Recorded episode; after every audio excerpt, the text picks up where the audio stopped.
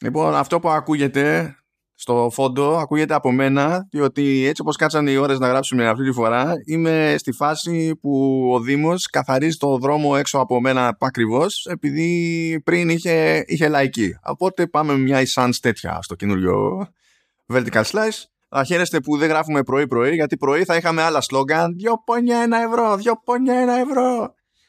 Περνάτε, περνάτε και δεν αγοράζετε τίποτα και κάτι τέτοια θα, θα είχα βαρέσει κόσμο. Για να ισορροπήσω ναι. την εισαγωγή του Μάνου που είναι τελείως ξεκάρφωτη, θα πω κάτι εξίσου ε, ξεκάρφωτο ε, και μετά θα παρέλθω σε μια ωραία ερώτηση στο Μάνο για να το κάνω. Καλώς ήρθατε στο Vertical Slice 136. Ελπίζω να είστε όλοι καλά και να αντέχετε τα νέα κύματα που έρχονται της καταστροφής και του κορονοϊού.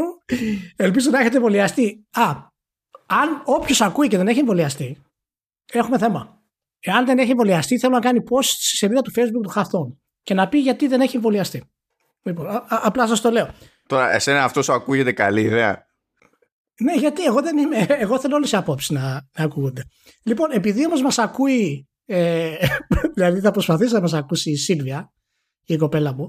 Ε, να τους πω στα αγγλικά Hello Sylvia. Hi, thank you for listening και θα προσπαθήσω να τη εξηγήσω τι λέμε. θα, θα πω και θα κάτσε να συμπληρώσω και εγώ. Hey Sylvia, I have no idea who you are, but you brought this upon yourself. well, I think she will she will be fine when I explain to her some uh, some things of what we talk about. okay. Ε, λοιπόν, πριν ξεκινήσουμε, θέλω μάνο να πεις τις ε, τις νέες επιτεύξεις του Vertical Slice. Του τελευταίου μήνα που, ε, να τον διακόψω πάλι γιατί είμαι λίγο πλάκας, το τελευταίο, που το τελευταίο μήνα είναι κάτω σε news, δεν έχουμε νέα. Είναι σχετικά νεκρή περίοδος σε μεγάλο βαθμό. Ε, για πάμε. Ναι, ναι, ναι. Τις τελευταίες 15 μέρες ειδικά έτσι παίζει και ένα ζόρι εδώ λίγο και στη θεματολογία. Αλλά δεν, δεν, δεν, δεν το είστε διότι βαράει νέο ρεκόρ το, το vertical slice και όχι μόνο το vertical slice και πρέπει, είμαστε πλέον σε ένα μέσο όρο που πρέπει κάθε επεισόδιο ξέρω εγώ να το ακούνε συστηματικά καμιά 400 ρου plus το οποίο καταλαβαίνετε ότι είναι πρόβλημα. Τρελά νούμερα για podcast. Τρελά νούμερα για podcast παιδιά χωρίς, είναι, είναι χωρίς YouTube. Και έχουμε τέτοιο και έχουμε και με μεγάλο ποσοστό ολοκλήρωσης. Δηλαδή το το low balling για επεισόδιο vertical είναι 70%. Το οποίο 70% δηλαδή για να καταλάβετε ε, το, τα, τα, τα ποσοστά ολοκλήρωσης που θεωρούνται καλή φάση στο YouTube είναι 50%. Το 70% είναι low balling για το vertical διότι βαράμε και 95% και τέτοια που εκεί πέρα δηλαδή εντάξει Ποιος αφήνει το 5% τι, ποια είναι η σκέψη αυτό; Δηλαδή αυτό φαγε μέχρι εκεί πέρα. Λοιπόν, και μετά, Ξέρω... και μετά αυτή την ε, εισαγωγή, ε, που ευλογάμε τα γένια μας, σας κάνουμε ένα podcast που θα είναι μαλακία να μας πιθανότητα σήμερα. Έτσι για να κρατήσουμε αυτούς τους καινούριους συνδρομητές που κερδίσαμε στο διάστημα. ναι, ναι, να μην, να μην διώξουμε κανέναν. Λοιπόν, ε, κοίτα, Ηλία, εγώ θα σου κάνω το χατήρι. Είπες, αν θες να σχολιάσουμε εκεί πέρα για το τι γίνεται με το football. Εγώ θα πω να ακουστεί στο, στο κοινό μας αυτό που είπα και στον Ηλία πριν να αρχίσουμε να γράφουμε. Ότι δεν είχα το χρόνο να καθίσω καλά ούτε download. Έτσι κι αλλιώς δεν κάνω τον κόπο εγώ για παθητικά αλλά αφού ε, πήρα χαμπάρι ότι γίνεται κάποιο τζέρτζελο. Κάποιο τζέρτζελο. Και, και έχει παίξει και τρελό review bombing και έχει κάνει νέο negative report ε, record στο, στο Steam και ό,τι να είναι και τέτοια Αυτά όταν τα ακούω, επειδή μέσα στο μυαλό μου είναι και λίγο, λίγο περίεργα. Δηλαδή δεν ξέρω πώς να ζυγίσω τον τόρο που γίνεται από τον κόσμο. Πολλές φορές θεωρώ ότι είναι υπερβολή, είτε προς το θετικό είτε προς το αρνητικό, και δεν είχα και χρόνο να το τσεκάρω. Αλλά αναπόφευκτα σκάνε, περνάνε από μπροστά από τα μάτια μου διάφορες εικόνες. Και έλεγα στον Ηλία ότι αυ, αυτές οι εικόνες που βλέπω είναι τόσο αδιανόητες που δεν. Χωρίς να το ψάξω, μένω με την απορία αν είναι όντως legit εικόνες από το παιχνίδι ή αν είναι το meme που φτιάχτηκε μετά από το χαμό με το παιχνίδι. Δεν σε αδικό. Δεν σε αδικό. Ε, να ξαναεπαναευλογήσουμε τα γένια μας και να πούμε ότι είχα αναφέρει σε αυτό το podcast πριν 4-5 επεισόδια. Α, και λιγότερο, όχι. Και, και λιγότερο ήταν. Ναι, ότι θα υπήρχε πολύ μεγάλο πρόβλημα Ε, και υπήρχαν κάποιοι που λέγανε ας δούμε πώς θα βγει και τα λοιπά και είχα αναλύσει. Ο, και, εγώ το, και εγώ το έλεγα αυτό, που ήμουν περίεργος για, ναι, το, ναι, για το business model και τα ναι, λοιπά. Ναι, όχι, ναι. Το, το καταλαβαίνω. Απλά ε, εσύ δεν είσαι κεφάλαιο, ρε παιδί μου, με την κλασική έννοια, ξέρω εγώ, του να παίζεις συνέχεια κάθε χρόνο το, το PES, ας πούμε. Ε, και εντάξει, εγώ πλέον έχω σταματήσει αρκετό καιρό όταν κατάλαβα τι γινόταν. Δεν τους σταμάτησα να τους δίνω χρήματα. Αλλά ήξερα τι πρόκειται να γίνει και τι πάνε να κάνουν. Γιατί είχαν αλλάξει τον τρόπο που φτιάχνει το παιχνίδι τα τελευταία δύο, δύο χρόνια στην ουσία. Δηλαδή ξεκίνησε η, η, η παραγωγή, το pre-production είχε ξεκινήσει πριν 2,5-3 χρόνια. Η τελική παραγωγή ξεκίνησε τα τελευταία δύο χρόνια. Οι πρώτες φωτογραφίες που είχαν βγάλει φυσικά για να ανοίξουν στάχτη στα μάτια ήταν οι φωτογραφίες του Lionel Messi με normal γραφικά για την εποχή. Όχι κάτι στο επίπεδο του FIFA βέβαια, αλλά μια χαρά. Και καθώς έγινε η μετάβαση και η σύμπτυξη των ε, κονσολών με το mobile, τα γραφικά αυτά άρχισαν να μικραίνουν και να γίνονται ακόμα πιο περίεργα η γεωμετρία άρχισε να διαλύεται στα πρόσωπα με αποτέλεσμα να έχουμε ε, πρόσωπα και γραφικά όπως άμα μπείτε και γράψετε ένα meme μέση ας πούμε pro evolution ε, soccer ή football όπως λέγεται τώρα θα καταλάβετε γιατί έγινε όλη αυτή η κατάσταση. Ε, δεν είναι όμως μόνο αυτό το πρόβλημα. Το Pro Evolution ποτέ δεν ήταν γνωστό για τα υπεργραφικά του. OK, okay. δεν, δεν μας καίει αυτό τόσο πολύ εν τέλει ας πούμε δεν μας καίνε τα bugs τόσο πολύ εν τέλει. Δηλαδή έχει κάποια τραγικά bugs που αφορούν το animation, αφορούν τους διαιτητές, αφορούν τους παίχτες, ε, εξαφανίζονται οι παίχτες ορισμένες φορές. Ε, πάνω που, πάνω που πήγαινα για να χαβαλέ να ρωτήσω, γιατί είναι οι παίχτες εκεί πέρα στο γήπεδο, αλλά από ό,τι φαίνεται δεν είναι πάντα. Ε, οι, οι μηχανισμοί του είναι, είναι μειωμένοι, λιγότερο πολύπλοκοι ε, και εξελιγμένοι από το προηγούμενο της σειράς. Ακριβώς γιατί έχει μπει μέσα στο mobile. Έχουμε πολύ πιο αργό gameplay, το AI έχει πολύ μικρότερες αντιδράσεις και λιγότερες αντιδράσεις.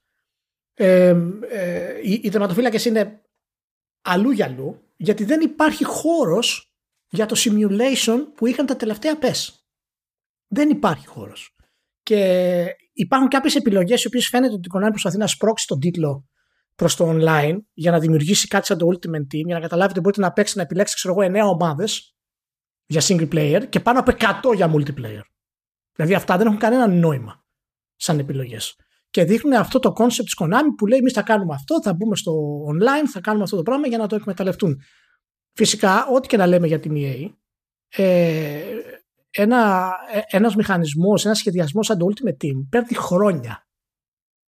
Δεν είναι κάτι το οποίο κάθισε κάποιος ένα πρωί ένα-δύο χρόνια και είπε: Παιδιά, θα κάνουμε ένα Ultimate Team και θα είναι το καλύτερο. Η Konami αυτό προσπαθεί να κάνει με το, με το eFootball, να κάνει αυτή τη μετάβαση. Πολύ απλά δεν θέλει να αναπτύξει και να, ένα καινούριο PES, δεν θέλει να δώσει άλλα χρήματα σε καινούργια ανάπτυξη. Το οποίο είναι κατανοητό. Έχει μείνει πολύ πίσω στην όλη ε, διαδικασία. Οπότε το μοναδικό που ήθελε να κάνει ήταν να πάει στο, στο online. Ε, σίγουρα δεν είναι, είπες πριν ότι είναι νέο αρνητικό ρεκόρ, είναι το χειρότερο παιχνίδι στο Steam. Ναι. είναι το χειρότερο παιχνίδι στο Steam. Και φυσικά και δεν είναι το χειρότερο παιχνίδι στο Steam. OK. Okay. δεν είναι το χειρότερο παιχνίδι στο Steam. Αλλά παρόλα αυτά δείχνει τη διάθεση του κόσμου για κάτι τέτοιο και αναρωτιέμαι δηλαδή πόσο γρήγορα η Konami θα κάνει στροφή σε αυτό το πράγμα. Και δεν ξέρω τι στροφή μπορεί να κάνει γενικά. Ε, για την ιστορία να πω, γιατί πάνω εκεί που μιλούσες μου έσκασε εδώ δημοσίευση ότι ε, έκανε δήλωση η Konami και, και ζήτησε συγγνώμη και δεν τα προβλέπε έτσι. Λέει ότι ξέρουμε ότι έχουν ακουστεί παράπονα για cutscenes, facial expressions, τη, την κίνηση των παιχτών, τη συμπεριφορά της μπάλας. Για τίποτα δηλαδή. Η συμπεριφορά της μπάλας σε ένα παιχνίδι ποδοσφαίρου. Ε, και ζητούμε συγγνώμη και θα κάνουμε ότι. Δηλαδή, παίρνουμε λέει, την, την κριτική στα σοβαρά κλασικά όλα αυτά και θα κάνουμε ό,τι είναι και θα κάνουμε συνεχεία updates και θα βελτιωθεί η ποιότητα κτλ. Απλά είναι προβλεπέ, δεν κάτι περίεργο εδώ πέρα. Απλά στο μεσοδιάστημα πήρε, δηλαδή έχουμε και αντίδραση Konami, ας το πούμε. Ναι. Ε, και εγώ πιστεύω ότι θα υπάρξουν βελτιώσεις. Ε, αλλά αυτό που είχα πει και στο προηγούμενο podcast και το λέω και τώρα, ποιος είναι ο σκοπός του eFootball; Τι θέλουν να κάνουν; Θέλουν να κάνουν online; Δεν το έχουν στήσει online προσπαθούν να το στήσουν για online. Θέλουν να το κάνουν single player ή να έχουν κάποια κομμάτια single player. Ούτε αυτό μπορούν να το κάνουν έτσι όπως είναι ο σχεδιασμός του αυτή τη στιγμή. Τι θέλουν να κάνουν. Ε, δεν θα μου κάνει εντύπωση, μάλλον, να την τελειώσουν τη σειρά σύντομα.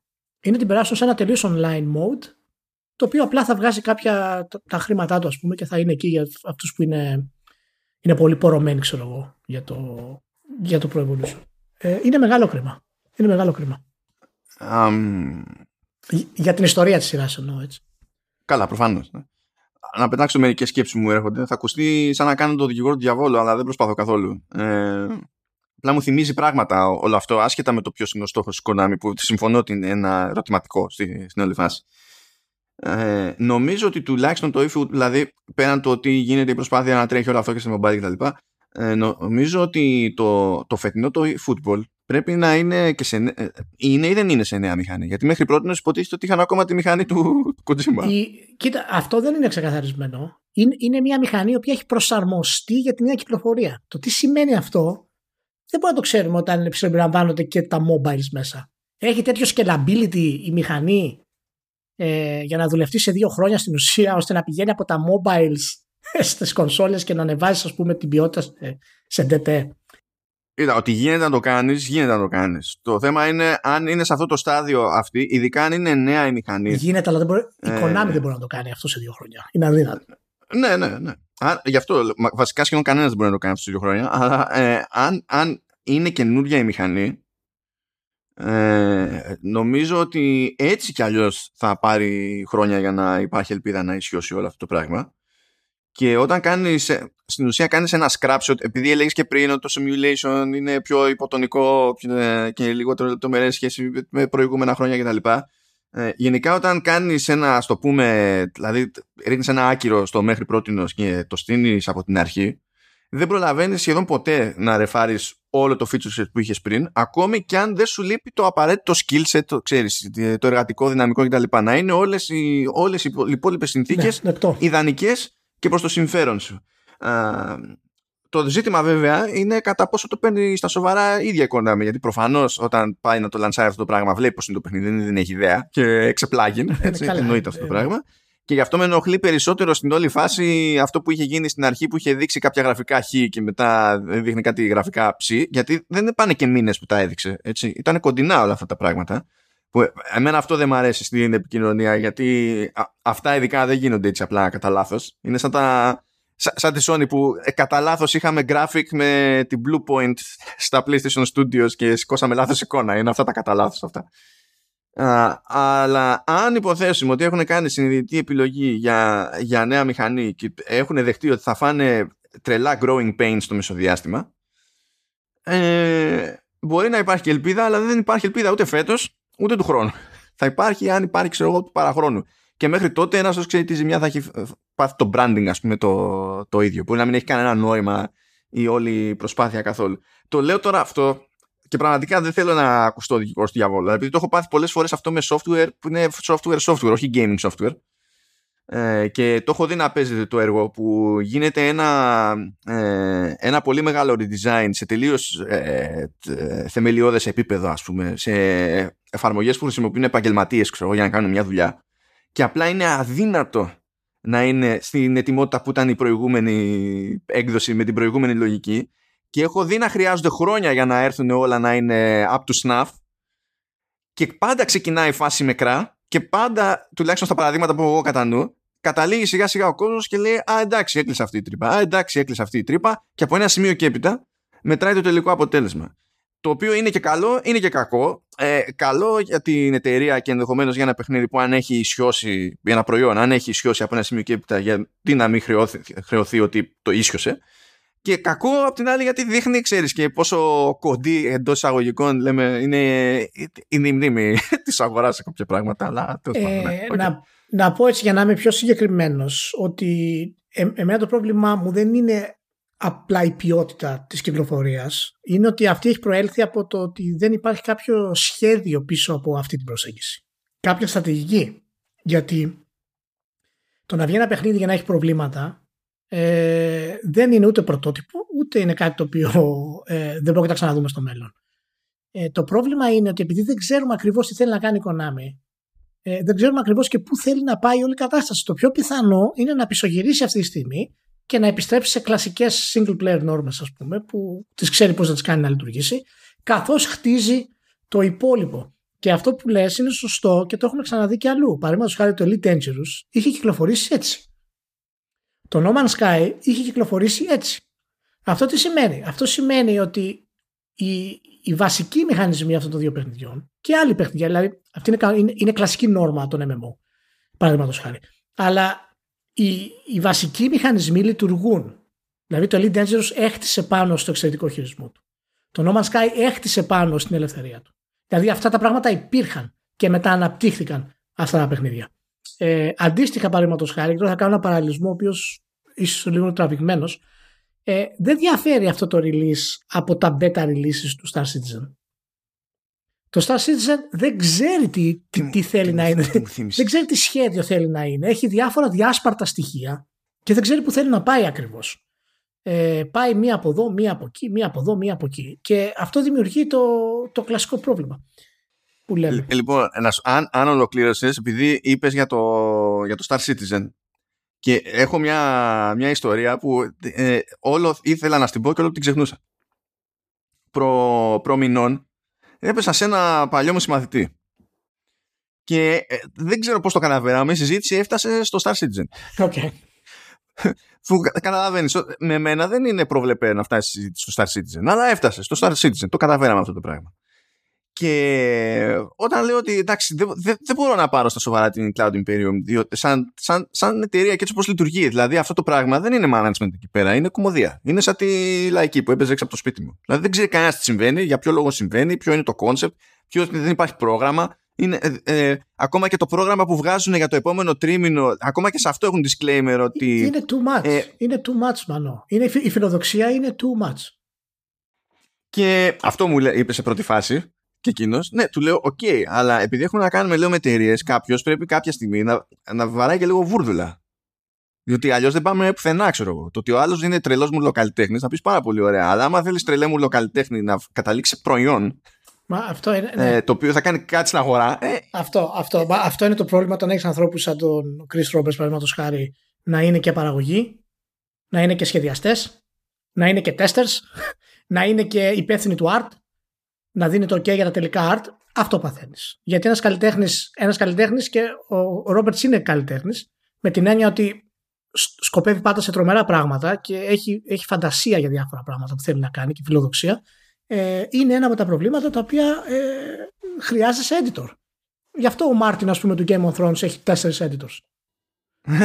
ναι. Γιατί όταν και... δεν γίνεται Και κατέληγε, επειδή ε, εγώ επέμενα σε αυτό ότι έχει θέμα. Το, το, το, ζήτημά μου δεν είναι με το παιχνίδι του ίδιο. Το ζήτημά μου είναι με τη διαχείριση εταιρείας. Δεν είναι σοβαρή διαχείριση. Ούτε στην επικοινωνία, αλλά δεν είναι σοβαρή. Λένε, ξελένε, λένε, ξελένε. Μονίμως, ό,τι να είναι. Δηλαδή, άμα βλέπεις ότι τόσες φορές ο, ο λόγος σου καταλήγει και σημαίνει μηδέν, δε, δηλαδή αυτό που έχεις τάξει απλά δεν, δεν παίζει, πρέπει κάποια στιγμή ως άνθρωπος να συνειδητοποιήσεις ότι πρέπει να σταματήσεις να τάζεις πράγματα. Ή να τάζεις με άλλη συχνότητα, ή δεν ξέρω κι εγώ τι είναι μεγάλο. Τι είναι αυτό ναι. που περνάει έξω από το σπίτι, ταιριάζει με τη συζήτηση του Star Citizen. Ναι. Τέλος πάντων, okay, έχουμε και, μπορεί να ακούγεται και λίγη μουσική, λάθος μουσική για την περίσταση. Anyway. Και κάπου τσίτωσε, γιατί ήταν, ε, δεν είχα συνειδητοποιήσει ότι δεν ήταν απλά φάση γουστάρο Star Citizen. Είναι φάση με fanboy Star Citizen και Cloud Imperium. Και ε, μου έλεγε, ναι, αλλά και τι να γίνει δηλαδή, τουλάχιστον είναι διαφανής και στο λένε, ξέρω εγώ, υπάρχει διαφάνεια. Λέω, και τι να γίνει αυτό το πράγμα; Λέω, εσύ αν έχεις μια επιχείρηση και πέφτεις μονίμως έξω, το ότι λες, ναι, παιδιά, πέσουμε έξω το 100 φορές σημαίνει ότι εγώ θα σε πάρω στο σοβαρά. Θα σε πάρω για άμπαλο λέω, στην επιχείρηση. Γιατί δεν καταλαβαίνω γιατί το ένα ακυρώνει το άλλο. Δηλαδή, μπορεί να έχει ενδιαφέρον η παραγωγή, να έχει ενδιαφέρον το καλλιτεχνικό όραμα, το, το, το, το, το design του παιχνιδιού, το, όλοι οι στόχοι να έχουν ενδιαφέρον. Αλλά τι κερδίζω με τη διαφάνεια, τι κερδίζω με το να βλέπω με τα μάτια μου τη συνεχιζόμενη ε, αστοχία. Ε, και να λέω ότι α, εντάξει δεν πειράζει γιατί τουλάχιστον μου το λένε ότι αστόχησαν. Αυτό, μου λένε αυτό που βλέπω. Και δεν, μπο, δεν, δεν, δεν καλύφθηκε ποτέ αυτό το κενό, αυτό το χάσμα. Δεν μπορούσα. Το Pro Evolution έχασε μια πολύ μεγάλη ευκαιρία στην πορεία του σαν franchise ε, να ανέβει στο, στο επίπεδο που έπρεπε να ανέβει. Ε, πολύ μεγάλη ευκαιρία γιατί το Pro Evolution ήταν από τα πρώτα παιχνίδια τα οποία επέτρεπαν editing σαν football simulators ήταν το πρώτο από τα παιχνίδια τα οποία επέτρεπαν να γίνουν hacked μέσω του PlayStation και του PlayStation 2 και να έχεις πραγματικές ομάδες, καινούργια γραφικά, δηλαδή επέτρεπα με πλάγιο τρόπο τα mods στην ουσία. Και κάτι το οποίο η 2K το πήρε και το έβαλε μέσα στο NBA 2K ε, και μπορείς εγώ να κατεβάσεις ε, simulation rosters παραδείγματος χάρη μέσα από το παιχνίδι πλέον ε, ήταν κάτι το οποίο η Konami δεν το έκανε ποτέ γιατί ποτέ δεν ε, αποφάσισε να επενδύσει στην ουσία επάνω στο παιχνίδι και όταν η EA άρχισε να επενδύει επάνω στο, στο παιχνίδι της, στο FIFA ε, η διαφορά άρχισε να μεγαλώνει η ποιότητα κρατούσε το FIFA αλλά εν τέλει ε, το word to mouth ας πούμε και η γενικότερη αποδοχή του, του FIFA ως ο απόλυτος τίτλος ε, μας φτάσανε σε αυτό το σημείο που πρέπει όλη η σειρά στην ουσία να μεταμορφωθεί σε κάτι το οποίο ούτε η ίδια Konami ξέρει τι είναι. Ε, και είναι η σειρά το Pro Evolution Soccer ε, πιθανά η πιο σημαντική sport σειρά των τελευταίων 30 χρόνων. Καλά, αν πας 30 χρόνια τι άλλο υπήρχε δηλαδή πριν. Όχι, ενώ παράλληλα με όλα αυτά τα πράγματα. Και έχει να κάνει και με το NBA του K, ε, γιατί ήταν η σειρά που επέτρεπε εξαιρετικό AI συγκριτικά με τους υπολείπους, επέτρεπε εξαιρετικό single player με το Master League, ε, το οποίο οι, οι άλλοι τίτλοι δεν είχαν στο επίπεδο που ε, είχαν. Το, το FIFA δηλαδή ακόμα και τώρα το, το campaign του είναι χαζό. Ε, δεν έχει δηλαδή το βάθος που είχε ένα, το, το Master League.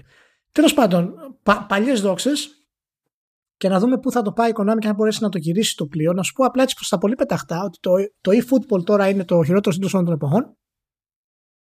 Ε, στο νούμερο 4 το χειρότερο τίτλο των εποχών στη Steam είναι το Command Conquer 4 Tiberian Twilight.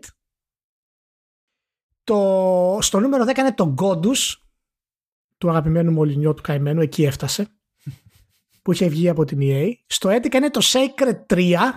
Στο 14 το NBA 2K18 και για έτσι για το κερασάκι στη, στην τούρτα για να σε φτιάξω, στο νούμερο 20 είναι το Dynasty Warriors 9. Δε, δηλαδή, δε, δε, σαν, σαν σούμα δεν πολύ βγάζει νόημα. Δηλαδή καταλαβαίνω δεν βγάζει, δεν βγάζει. γιατί, αλλά στο σύνολο δεν σου δημιουργεί μια εικόνα, ξέρω ότι η, αγορά, ας το πούμε, τιμωρεί κάτι υψηλό συγκεκριμένο. Στο, ξέρεις. Όχι, όχι, γιατί Αλλά... ως ένα βαθμό, μάλλον στο μεγαλύτερο ποσοστό, τα, ξέρεις, τα reviews στο Steam είναι, ξέρεις, βλέπω κάποιος γράφει κάτι και απαντάω με το ίδιο πράγμα από κάτω. Είναι όπως το. Καλά, πρέπει να έχει πάρει πλέον το παιχνίδι, βέβαια. Το ναι, ναι, ναι, ναι, Παλιότερα ναι. μπορούσε να γράφει και στο χύμα διό, αλλά τώρα πρέπει να το έχει πάρει τουλάχιστον. Το ναι, παιχνίδι. ναι, απλά του πήρε μια μισή μέρα για να το κρίνει. Ξέρεις, ήταν κατευθείαν με το που το έβαλε, τέλος. Είναι καταστροφή. OK, okay, λοιπόν. λοιπόν. Αφού ξεκινήσαμε με Konami, να συνεχίσουμε με Konami. Γιατί, γιατί εντάξει. δεν φταίω, δεν φταίω εγώ. Ε, Ποιος φταίει, δηλαδή, εσύ είσαι ο editor. Ποιος φταίει; Ναι. Για πες.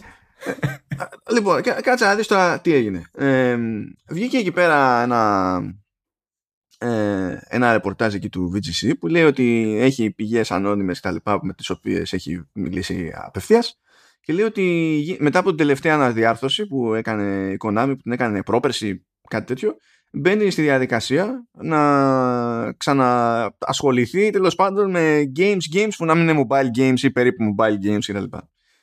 Και γίνεται και συγκεκριμένη αναφορά ε, σε, σε Metal Gear, σε Castlevania και σε, και σε Silent Hill. Λέει μάλιστα ότι ε, καλά, όπως αντιλαμβάνεσαι, εντάξει, ε, θα παίξουν και κάτι remakes, remasters και τα λοιπά, γιατί πρέπει να αναζωπηρωθούν όλα αυτά λίγο-λίγο. Έτσι λειτουργεί η αγορά, ας το πούμε έτσι. Ε, και νομίζω ότι συνδέεται, καλά θα πούμε και τι πιο συγκεκριμένο έχει ακουστεί, η αλήθεια είναι, γιατί είναι το ρεπορτάζ λίγο περίεργο, αλλά ήδη κάτι γίνεται με την Konami σε κάποιο βαθμό, όχι επειδή βγήκε το eFootball και είναι μαντάρα, αλλά επειδή αν, αν τα βάλουμε κάτω, τώρα τις τελευταίες, ξέρω εγώ, 10-15 μέρες, έχουν συμβεί τα εξής τουλάχιστον με το Castlevania. Βγήκε ένα Castlevania στο Apple Arcade, το οποίο είχε κάνει soft launch το 2019 και δεν έκανε ποτέ ε, κανονικό λανσάρισμα. Βγήκε στο Apple Arcade. Δεν έχει σημασία τι είναι. Καλά τα λέγαμε στο Command OS τι είναι. Αλλά θέλω να πω ότι το ζήτημα είναι η κίνηση ίδια. Ε, τελείως στοιχεία αυτή την εβδομάδα ε, κάτι τίτλοι και συλλογές ε, Castlevania σε κονσόλες και τέτοια ε, είναι σε έκπτωση. Ε, νομίζω ένα από τα παιχνίδια του, του μήνα Οκτωβρίου για Gold είναι, είναι Castlevania. Ένα περίπου τι ήταν remaster που είχε γίνει για το Xbox 360 και σκάει στο Xbox, δεν θυμάμαι τι παίζει στο, αν παίζει κάτι στο, στο PlayStation. Ε, και μέσα σε όλα σκάει ρε παιδί μου και το ρεπορταζάκι αυτό που ξεφεύγει και από τα όρια του, του Castlevania έτσι. Ασχολείται και με τα υπόλοιπα τέλος πάντων προβλεπέ franchises της Konami. Και λες τώρα εντάξει δεν γίνεται όλο αυτό να είναι τυχαίο για κανένα λόγο. Δεν γίνονται αυτά στην τύχη ούτε, ούτε, ούτε, ούτε κατά λάθος. αλλά θέλω να σε μπριζώσω λίγο με το τι ακούγεται ανάλογα με την περίπτωση. Ε, λέει λοιπόν ε, ότι ο, ο, το πρώτο νέο Castlevania που θα σκάσει ε, χαρακτηρίζεται reimagining και ότι αναπτύσσεται εσωτερικά στην Konami. Με υποστήριξη λέει από εξωτερικούς συνεργάτες αλλά το, το βασικό ρε παιδί μου είναι Konami Japan. Τώρα τι σημαίνει αυτό; Το reimagining ξέρεις, δεν σας ξέρει. Φαντάζομαι, φαντάζομαι ότι στην εποχή που ζούμε θα είναι κάτι που θα είναι περίπου Souls. αλλά το ξέρω Reimagining. Θα δούμε. Reimagining. Ε, καλά. Εντάξει, αυτό μου ακούγεται, ξέρεις, πήρανε ραβασάκι από το God of War. Ε, για να δούμε. Καλά, δεν είναι ότι δεν το είχα ξαναδοκιμάσει, γιατί και τα Lords of Shadow, ας πούμε. Μια, Ε, μια, ε, είναι reimagining αυτά. Το Lords of Shadow, ε, εγώ, εγώ θα το μετρούσα ως reimagining. Ε, γιατί ναι μεν έχει, έχει χαρακτηριστικά του, του κλασικού μοτίβου ε, του λεγόμενου Metroidvania αλλά δεν ήταν πολύ ξέρω εγώ religious για το, στο κομμάτι αυτό και δοκίμαζε και, και στα φάλα. Α, συνεχίζει ο Δήμος εδώ απ' έξω. Τι να γίνει παιδιά, it is what it is. Συνεχίζουμε κι εμείς εδώ πέρα. Να, να, να συμπληρώσω για την Konami, μιας και την πιάσαμε όλοι, ότι ετοιμάζει και remake του Metal Gear Solid 3, ε. Ναι, ναι, εκεί, εκεί, εκεί το, εκεί το Α, εκεί πήγα. το πήγαινες. Πήγαινα τώρα. Γιατί λέει ότι κάθεται ψάχνει, ξέρω εγώ, θα κοιτάξει με remakes και ή remasters ή whatever και λέει ότι από πολλαπλές πηγές λέει υπονοήθηκε ότι μάλλον το- η προσπάθεια αυτή θα σχετίζεται με το, με το Snake Eater ε, και όχι με το πρωτότυπο, ξέρω εγώ, Metal Gear που εντάξει δεν μου ακούγεται και off ως επιλογή. Διότι αν είναι να πεις ότι βασι... ε, θέλω να επαναφέρω σε κάποιο βαθμό, έστω με- σε remaster, κάτι από την, κλασική, ε, την κλασικότερη εποχή του Metal Gear, ε, νομίζω το Snake Eater παίζει να είναι η πιο λογική επιλογή. Τι θα έκανες στο 4, θα έκανες στο 2. Το 2 λες θα το βγάλω, θα με βρίζουν πάλι που δεν παίζει όλο το παιχνίδι ο Snake. Κοίτα, το... Ε, εντάξει, οκ. Τώρα θα δούμε. Τι θα... Λέει γενικότερα λέει ότι θα πάει για remaster στον πρωτότυπο Metal Gear Solid πριν μπει στη διαδικασία να δείξει και να βγάλει κάποια μεγαλύτερη παραγωγή νέα, ξέρω εγώ, Metal Gear. Και το, και το άλλο που λέει για Silent Hill λέει ότι αναπτύσσονται πολλαπλά παιχνίδια Silent Hill σε διαφορετικά εξωτερικά στούντιο το οποίο δεν ακούγεται πρώτη φορά απλά το λέμε για, τη, για την ιστορία και λέει ότι ένα από, μία από αυτές τις παραγωγές ε, είναι τουλάχιστον σε ιαπωνικά χέρια δεν ξέρουμε σε ποια ιαπωνικά χέρια δηλαδή το ρεπορτάζ του VGC λέει prominent Japanese developer αλλά ποιος ξέρει τι σημαίνει αυτό ακριβώς εκτός αν σημαίνει τε, τε, τε, όχι δεν θα το πω άστο, άστο, Τι; άστο, είναι ξενερώσω μόνο που θα το γιατί, πω γιατί; Άστο. Ε, ε, Anyway. Εκφράσου, εκφράσου, εξ- εκφράσου. Ε, εντάξει, πήγαινα, πήγαινε για, για μικάμι το κεφάλι μου. Μετά συνειδητοποίησα τι θα σήμαινε αυτό με τα ιδιοκτησιακά όλα. Ε, Ένα, ένα μέρος τη, τη, της ψυχούλας μου θα το διασκέδαζε γιατί με το που θα γινόταν μια τέτοια ανακοίνωση. Η συζήτηση δεν θα ήταν για το Silent Hill. Η συζήτηση είναι για το αν θα ήταν αποκλειστικό που και θα γέλαγα με τα φανμπόγια. Μετά η άλλη, το, το, το άλλο μισό της ψυχούλας μου συνειδητοποίησε ότι αυτό θα με κούραζε πολύ γρήγορα και μετά θα μου βγαίνει ξινό. Οπότε λέω, άστο ξέρω εγώ, ας το κάνει κανένα άλλο κονέ εκεί πέρα. Είχαν ξαναδοκιμάσει, λέει, στο παρελθόν. Με... Καλά, δεν... κα- έχει ξαναγίνει outsource παραγωγής Silent Hill έτσι, και σε ευρωπαϊκές ομάδες και υποτίθεται ότι κάνανε μια απόπειρα και με τη, και με τη Supermassive και εκείνο δεν πήγε, δηλαδή δεν προχωρήσανε τελικά με εκείνο το project και η δουλειά που είχε γίνει τέλος πάντων σε κάποιο βαθμό για εκείνο το project, για εκείνο το pitch έγινε η, η βάση για το Dark Pictures που κάνουν από τότε Ναι. που πάνε να βγάλουν το τρίτο όπου να είναι. Ε, προσπεράσαμε λίγο γρήγορα το Metal Gear Solid 3 και δεν μου αρέσει σήμερα αυτό. Ε, Εντάξει, αφού εγώ για σένα το κάνω. το πετάξαμε λίγο απόλυτα. Λοιπόν, ε, είναι ο κορυφαίος τίτλος του Kojima όλων των εποχών.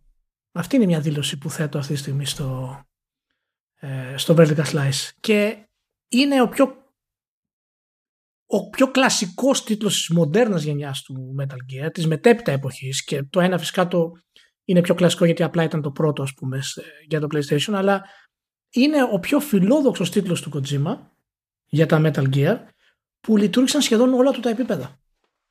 Ε, εντάξει υπάρχουν συζητήσεις για την κάμερα και ο τρόπος που χειρίζεις την κάμερα okay, αλλά ε, οι ιδέες που είχε μέσα ε, στην αισθηματική φόρτωση ε, το, ο σχεδιασμός του ήταν πράγματα τα οποία δεν έχει ξανακάνει ποτέ ο Kojima ή έχει κάνει εν μέρη ε, και δείχνουν στην ουσία το μεγαλείο του, του δημιουργού αυτού. Έτσι, δηλαδή να συζητήσουμε τώρα από την εισαγωγή, από το κλασικό gameplay που πρέπει να επιβιώσει, το οποίο survival μηχανισμούς στην ουσία μέσα. Έπρεπε να κυνηγήσει το δικό σου, τα δικά σου θυράματα για να δημιουργήσει το φαγητό σου, ας πούμε, να έχεις χώρο στο backpack. Δηλαδή, ε, το stealth το οποίο έπαιζε πολύ μεγάλο ρόλο, πληγές σου, ε, κάποια boss fights τα οποία είναι στην ιστορία τα κορυφαία boss fights.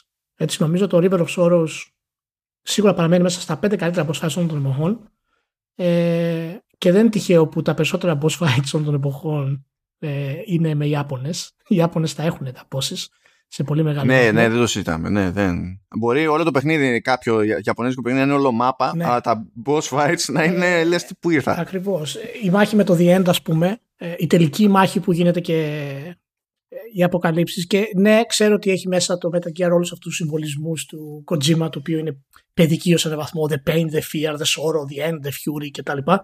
Αλλά ε, ήταν μια εποχή όταν βγήκε που αυτά ακόμα μας φαινόντουσαν ε, σημαντικά, σε μεγάλο βαθμό. Αισθητικά μιλάω πάντα, έτσι.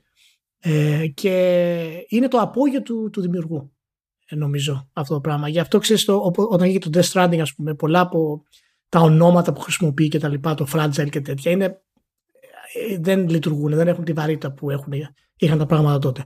Αυτό παίζει πάρα πολύ ρόλο και στο, ε, και στο time το οποίο βγαίνει κάποιος. Το, το, το, πότε βγάζει το παιχνίδι του. Δηλαδή. Να σου πω την αλήθεια, αυτό με πόνεσε εμένα με τέτοια ορολογία στο Death Stranding ήταν ότι την άκουγα 25 φορές το δευτερόλεπτο. Ε, ναι, ναι, εντάξει, είναι, δηλαδή είναι κλασικό αυτό το πράγμα και ενώ, και ενώ το Metal Gear πάσχει από το κλασικό Kojima ας πούμε effect το οποίο είναι σου δίνω τα πάντα μέσα με χίλιους, ε, χίλιους τρόπους και ε, easter eggs και κρυφά νοήματα κτλ ε, είχε αρκετό story ώστε και αρκετούς χαρακτήρες σημαντικούς ώστε να μην γίνει κάτι περίεργο και ανώμαλο όπως κατέληξε σε μεγάλο βαθμό να γίνει στο, ε, στο Death Stranding. Ε, εντάξει, φυσικά δεν χρειάζεται να μιλήσουμε για, το, για τον Ocelot, ας πούμε, προφανώς. Ε, αλλά... Ε, τι, τι έχουμε να πούμε για το, το Metal Gear Solid 3 ήταν το πρώτο Metal Gear που ο, ο Kojima έκανε με το ζόρι. Πραγματικά και το αποτέλεσμα ήταν αυτό. Πραγματικά. Ε, και ε, το τέλος του, του Metal Gear παραμένει δεδομένου και του context και του ότι έχουμε πει και για το δημιουργό αυτή τη στιγμή και την ιστορία του παραμένει ένα από τα πιο δραματικά τέλη που έχουμε ζήσει στα, στα, στα video games. Ε, οπότε, ναι, sorry τώρα έκανα ένα μικρό κύκλο, απλά πιστεύω ότι κάποιοι τίτλοι όπως είναι το Metal Gear Solid 3 ας πούμε να γίνονται remaster ε, είναι μεγάλη υπόθεση. Και δεν ξέρω αν θα είχε νόημα να γίνει remake. Δεν το ξέρω. Γιατί η ποιότητα των γραφικών είναι ακόμα και σήμερα δεν σε προβληματίζει πάρα πολύ. Είναι, είναι μαγεία αυτό που είχε κάνει ο Kojima τότε με το hardware. OK. Okay. προχωράμε. Προχωράμε, προχωράμε. Λοιπόν, και δεν έχει πάει καθόλου το πρόγραμμα έτσι όπως περιμέναμε, αλλά δεν πειράζει. Πάμε Paradox. Τώρα γιατί θα κάνουμε στάση στην Paradox. Θα κάνουμε στάση στην Paradox, διότι ε, δεν πάει πολύ καιρός που έγινε αλλαγή CEO στην Paradox.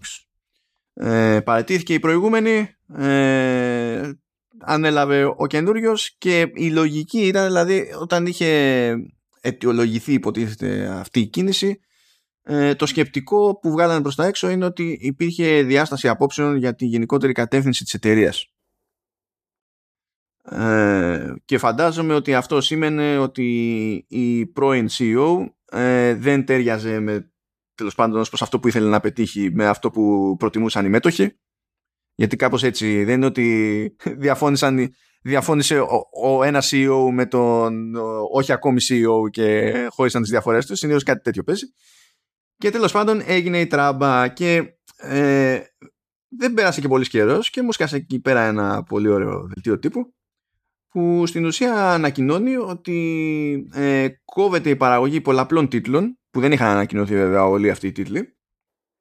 Και επειδή είχε προχωρήσει σε κάποιο βαθμό η παραγωγή αυτή όλο αυτό θα σημαίνει και κάποια χασούρα ε, οικονομική για την περίπτωση της Paradox διότι εκείνο το έξοδο που έγινε να, να φτάσουν μέχρι εκεί που φτάσανε δεν θα αποφέρει ποτέ τίποτα. Οπότε, οπότε γεια σας. Και για να το συμπληρώσει αυτό, ε, στην ουσία λέει η εταιρεία ότι θα προτιμήσει να εστιάσει στα νήσεις στα οποία ε, βρίσκεται ήδη και ξέρει ότι εκεί πέρα έχει καλό track record και ταιριάζει λέει ε, με, το, με τους στόχους εταιρείας βλέπετε με τόχων ιδιοκτητών κτλ ε, για θέματα κερδοφορίας και ρίσκου. Αυτός είναι ένας μυστήριος περίπου τρόπος να πει η εταιρεία ότι θέλαμε να κάνουμε άνοιγμα και να δοκιμάσουμε πράγματα σε ξέρω εγώ, άλλα είδη ή να κάνουμε κάποια πειράματα με δικά μας franchises και ό,τι να είναι. Και κάποιος φοβήθηκε στη διαδρομή και είπε καλύτερα να μην το κάνουμε γιατί μια χαρά λεφτά βγάζουμε τόσο καιρό ε, με το μοντέλο που έχουμε. Καλά πάνε, τα, καλά πάνε οι σειρές μας. Οπότε γιατί να ρισκάρουμε ενώ μπορούμε να μην ρισκάρουμε και να συνεχίζουμε να κόβουμε χρήμα; Και ένιωσα μια... Δηλαδή, ενώ είναι, είναι κλασική συμπεριφορά εταιρείας αυτό το πράγμα. Έτσι. Δηλαδή δεν μπορώ να πω ότι όπως τολμάτε και ιστορίες. Στεναχωρήθηκα λίγο μέσα μου. Γιατί ε, ε, δεν πετυχαίνω κάθε μέρα δελτία τύπου κανονικά να, να σου λένε στην ουσία ότι από εκεί που θα θέλαμε, είχαμε σκοπό να δοκιμάσουμε καινούργια πράγματα, είπαμε Άστο δεν βαριέσαι γιατί να, που να μπλέκουμε. Ε, η, η, η Paradox είναι, είναι μία από αυτές τις εταιρείες που ξέρεις ε, δυσκολεύεται να κάνει το breakthrough γιατί έχει το ρίσκο που χρειάζεται για να κάνει breakthrough ε, είναι πολύ μεγάλο. Και έχουμε δει τα πειράματα, τα πειράματα που έχει κάνει με τα DLC τα οποία είναι σχετικά παράδεκτα κατά τη γνώμη μου γιατί ξέρουν ότι οι άνθρωποι που παίζουν τα παιχνίδια τους θα τα αγοράσουν γιατί θέλουν να είναι αυθεντικοί και να παίζουν σε έναν κόσμο που είναι ρεαλιστικός. και απ' την άλλη αυτό είναι ένδειξη ότι η εταιρεία θέλει ε, funding, θέλει χρηματοδότηση. Δεν ξέρω τώρα γενικότερα και η αλλαγή του CEO τι αποτελέσματα θα φέρει σε βάθος χρόνου στην όλη στρατηγική. Ε, αλλά νομίζω ότι με την κυκλοφορία του Crusader King 3 ε, έδειξε ότι έχει τη δυνατότητα να χτίσει κάτι το οποίο δεν υπάρχει αλλού πουθενά και θα βγει και στις κονσόλες το Crusader Kings 3. Ε, από εκεί και πέρα έχει κάνει κάποιες λάθος επιλογές. Δηλαδή έχει ασχοληθεί με το, με το remake του το, το καινούργιο το Vampire ας πούμε το οποίο θέλουν να πιστεύουν ότι θα είναι καλό ενώ δεν πρόκειται να είναι καλό το παιχνίδι αυτό. Ε, θυμάσαι το CG trailer που είχε βγει ε, τότε και φαινόταν τα χρήματα που έχει. Δηλαδή φαίνονται τα χρήματα σε ένα παιχνίδι. Και παιχνίδια σαν το Vampire the Masquerade ε, και τη σειράς αυτής των RPG τέλος πάντων ε, χρειάζονται χρήματα. Λοιπόν, ε, δεν ξέρω ακριβώς πού θα φτάσει αυτή η κατάσταση, αλλά ε, είναι πολύ σημαντικό ε, η εταιρεία να δημιουργήσει ένα-δύο ε, franchises τα οποία να, να μπορούν να πουλήσουν σημαντικά για τα επίπεδά της εννοώ ε, και σε κονσόλες.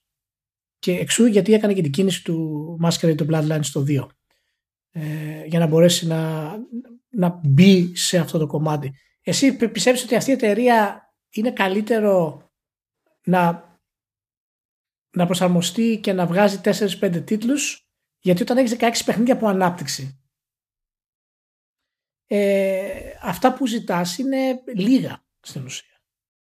Δηλαδή όταν έχεις όγκο ε, αποζητάς ένα-δύο τίτλους να σου φέρουν καλά χρήματα και τα άλλα πρέπει να βγάλουν τα λεφτά τους στην ουσία για να μπορέσει να λειτουργήσει η εταιρεία και να προχωρήσει, θα είχε νόημα μια εταιρεία σαν την Paradox να κάνει ένα άλμα και να πει ότι κοίτα να δεις, εμείς έχουμε τους καλύτερους στήλους στρατηγικής στον κόσμο, το οποίο ισχύει.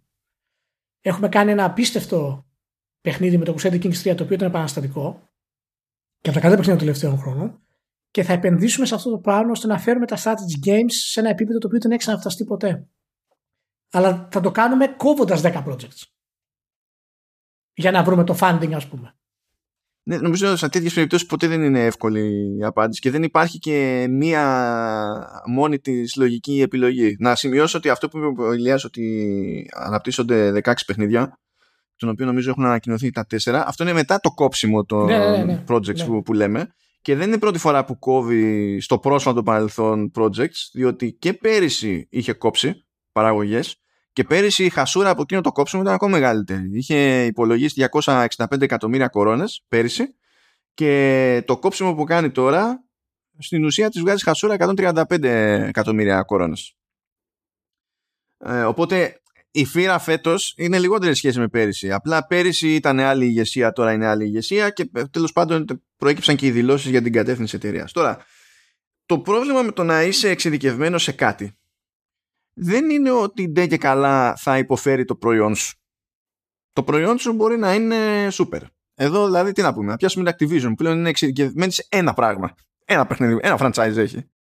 Το θέμα είναι ε, αν αυτό είναι η καλή επιλογή για την ευρωστία της, ε, όχι μόνο την οικονομική αλλά ας το πούμε και την ψυχολογική ε, ευρωστία της εταιρείας σου σε βάθος χρόνου διότι αν καταλήγεις και κάνεις 10 πράγματα τα οποία στην πραγματικότητα είναι, είναι για πάντα παρόμοια, είναι στο, σε μία κατεύθυνση ε, πιστεύω ότι είναι πιο εύκολο να, από ένα σημείο και έπειτα να χάνεις κόσμο. Γιατί είναι απόλυτα φυσιολογικό κάποιος που έχεις εκεί πέρα και σου κάνει καλή δουλειά για χρόνια να πει ότι φίλε δεν μπορώ άλλο, θέλω να κάνω κάτι άλλο. Και είναι και αυτοί οι προβληματισμοί που έχει να ζυγίσει πολλές φορές μια, μια εταιρεία. Δεν είναι μόνο δηλαδή το ότι μπορεί να βγάλει δύο-τρία παιχνίδια μεγάλα και να πει ότι εντάξει πίζουμε στο τάλιρο. Τώρα για το άλλο σκέλος αυτού που ρώτησες στο ότι ε, μπορεί να έχει τόσα παιχνίδια σε, σε ανάπτυξη αλλά το ζήτημα είναι να πετύχουν επαρκώς δύο-τρία πιο μεγάλα ας πούμε. Αυτό δεν το παίρνω ούτε για κακό ούτε για καλό σημάδι. Είναι σύνηθες από, από ένα επίπεδο business και πάνω. Δηλαδή, μάνι μάνι ας πούμε ο κινηματογράφος λειτουργεί στάνταρ έτσι. Ένας λόγος που περισσεύει φράγκο για πιο μυστήριες παραγωγές είναι επειδή ξεπατώνονται τα, τα blockbusters και καλύπτουν τη χασούρα από την άλλη μπάντα, ξέρω εγώ. Ναι, απλά η διαφορά αυτό που λες είναι ότι η Paradox δεν έχει blockbuster. Και γι' αυτό αναρωτιέμαι, δηλαδή σκέψω ότι Συγγνώμη, τρώω λίγο σοκολάτα. να γλυκάθεις και εσύ, εντάξει. Η Paradox έχει τα σημαντικότερα strategy games αυτή τη στιγμή στον κόσμο. Έτσι. Stellaris, Europa Universalis, Hearts of Iron, Crusader Kings, City Skyline. Okay. Έχει κάποια fantasy brands strategy τα οποία έχουν φανατικό κοινό αλλά είναι μικρά, όπως το Magica και το Age of Wonders. Και παράλληλα έχει και το World of Darkness, το κατάλογο για τα παιχνίδια αυτά. Δεν είναι αρκετά αυτά να αφοσιωθεί να, να φέρει μια επανάσταση καινούργια σε αυτό το πράγμα ή πρέπει αναγκαστικά να ασχοληθεί ας πούμε και το Vampire the Masquerade Bloodlines 2 για να μπορέσει να δει μήπως πετύχει κάτι και φέρει ας πούμε μέσα χρήματα. Είμαι πιο πολύ της άποψης ότι αν είναι να πάρεις κάποιο ρίσκο να το πάρεις με αυτό που είσαι καλός. Όπως θέλει με το Crusader Kings 3. Τότε βέβαια ξέρεις, τότε, τότε μπαίνει το, το ρίσκο σε περισσότερα εισαγωγικά. Διότι αν είναι μονίμως να εστιάζεις σε αυτό που ξέρεις ότι σου βγαίνει τόσο καιρό, ε, δεν είναι και ο ορισμός του ρίσκου. Ισχύει. Ισχύει. Δεν διαφωνώ σε αυτό. Αλλά ε, είναι... Ε, εάν πρόκειται να πάρεις ένα ρίσκο αρχικά για να ανέβεις, θα το κάνεις αυτό, με αυτό που ξέρεις. Το θέμα είναι μετά πώς θα φτάσεις εκεί που είναι ε, ο σκοπός σου. Γιατί το Crusader Kings 3 ας πούμε που είναι πιθανά το πιο σημαντικό παιχνίδι της ε, Paradox μετά το Europa Universalis 4 ε, όταν είχε κυκλοφορήσει θέλω να πω ε, έχει, έχει περιθώριο να ανέβει. Έχει γίνει ντόρος με το παιχνίδι αυτό.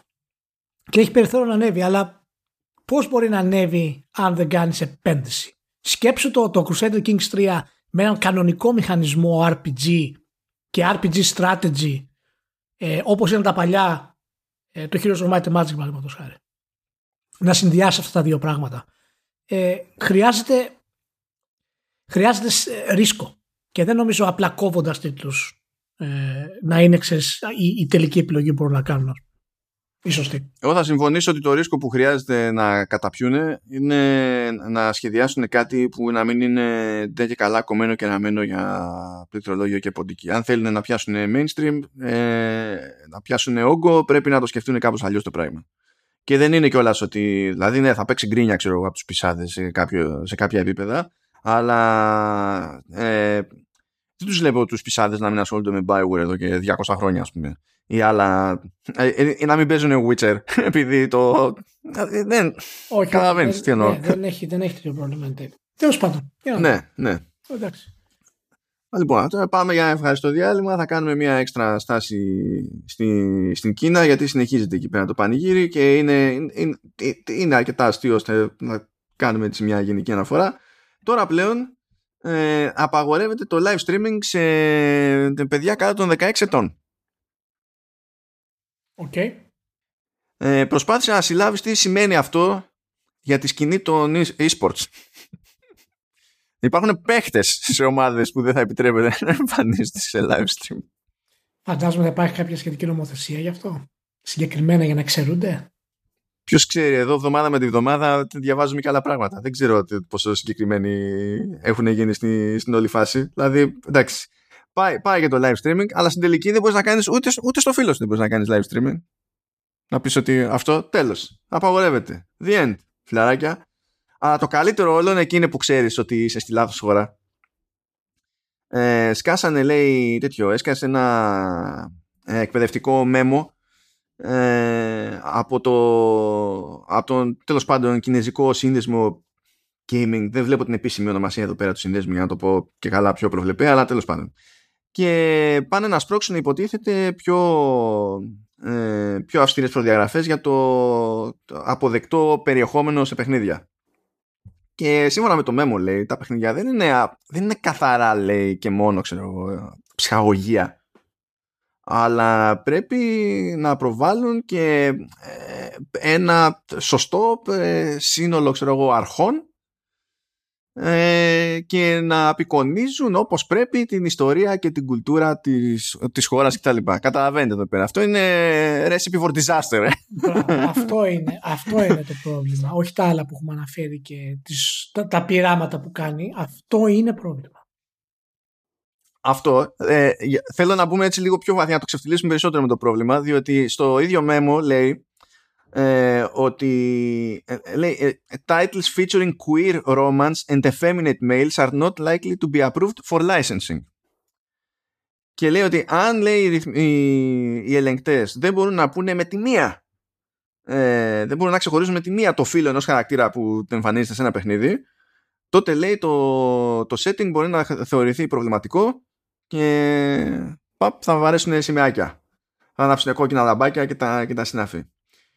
Εδώ πέρα το διάβαζα αυτό, το οποίο προφανώς και είναι τη, τη λύθια αρρύθμιση αυτή, αλλά όταν έφτασα εκεί στο effeminate males και προσπάθησα να σκεφτώ πώς είναι το τυπικό, ο τυπικός σχεδιασμός ε, αρσενικού ήρωα στη, σε ασιατικά games και πώς το αντιλαμβανόμαστε εμείς στη Δύση.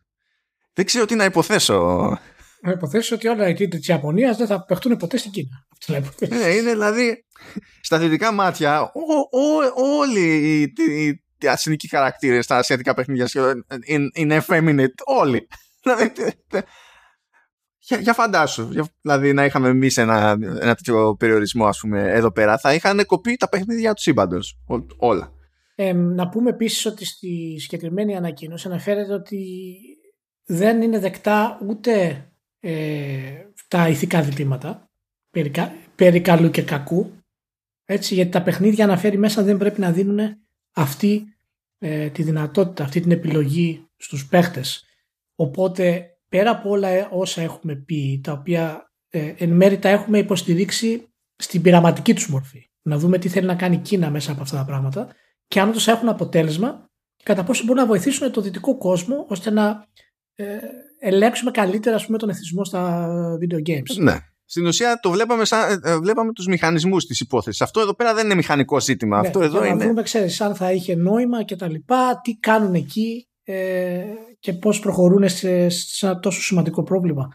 Ε, τώρα αυτή τη στιγμή μιλάμε ότι είναι κάτι πάρα πολύ σημαντικό αυτό το πράγμα ε, και είναι και επικίνδυνο.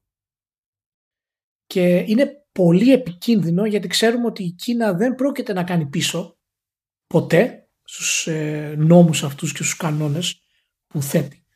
Και κατά πόσο αυτό μπορεί να επηρεάσει πλέον τη δυτική ανάπτυξη. Ακριβώς. Αυτό είναι το πρόβλημα. Γιατί όταν θέλει ο άλλος να πουλήσει και στην Κίνα και δεν είναι τεράστιο στούντιο για να πει έχω ένα, μια περίπου δια, ε, παραλλαγή του παιχνιδιού μου Ναι. μόνο για τους Κινέζους γιατί πειράζω πέντε, δια, πέντε πράγματα ας πούμε και κάτι γίνεται. Ο, οι, οι Indies ας πούμε οι, πιο, ή περίπου Indies δεν έχει σημασία ε, έχουν λόγους να προσπαθούν να μπουν στην κινέζικη αγορά και ενίοτε η κινέζικη αγορά έχει και συνεισφορά της προκοπής στο τζίρο που θα κάνουν. Αυτό σημαίνει ότι για να σταθεί το παιχνίδι εκεί πέρα πρέπει όλα αυτά να τα υπολογίσουν.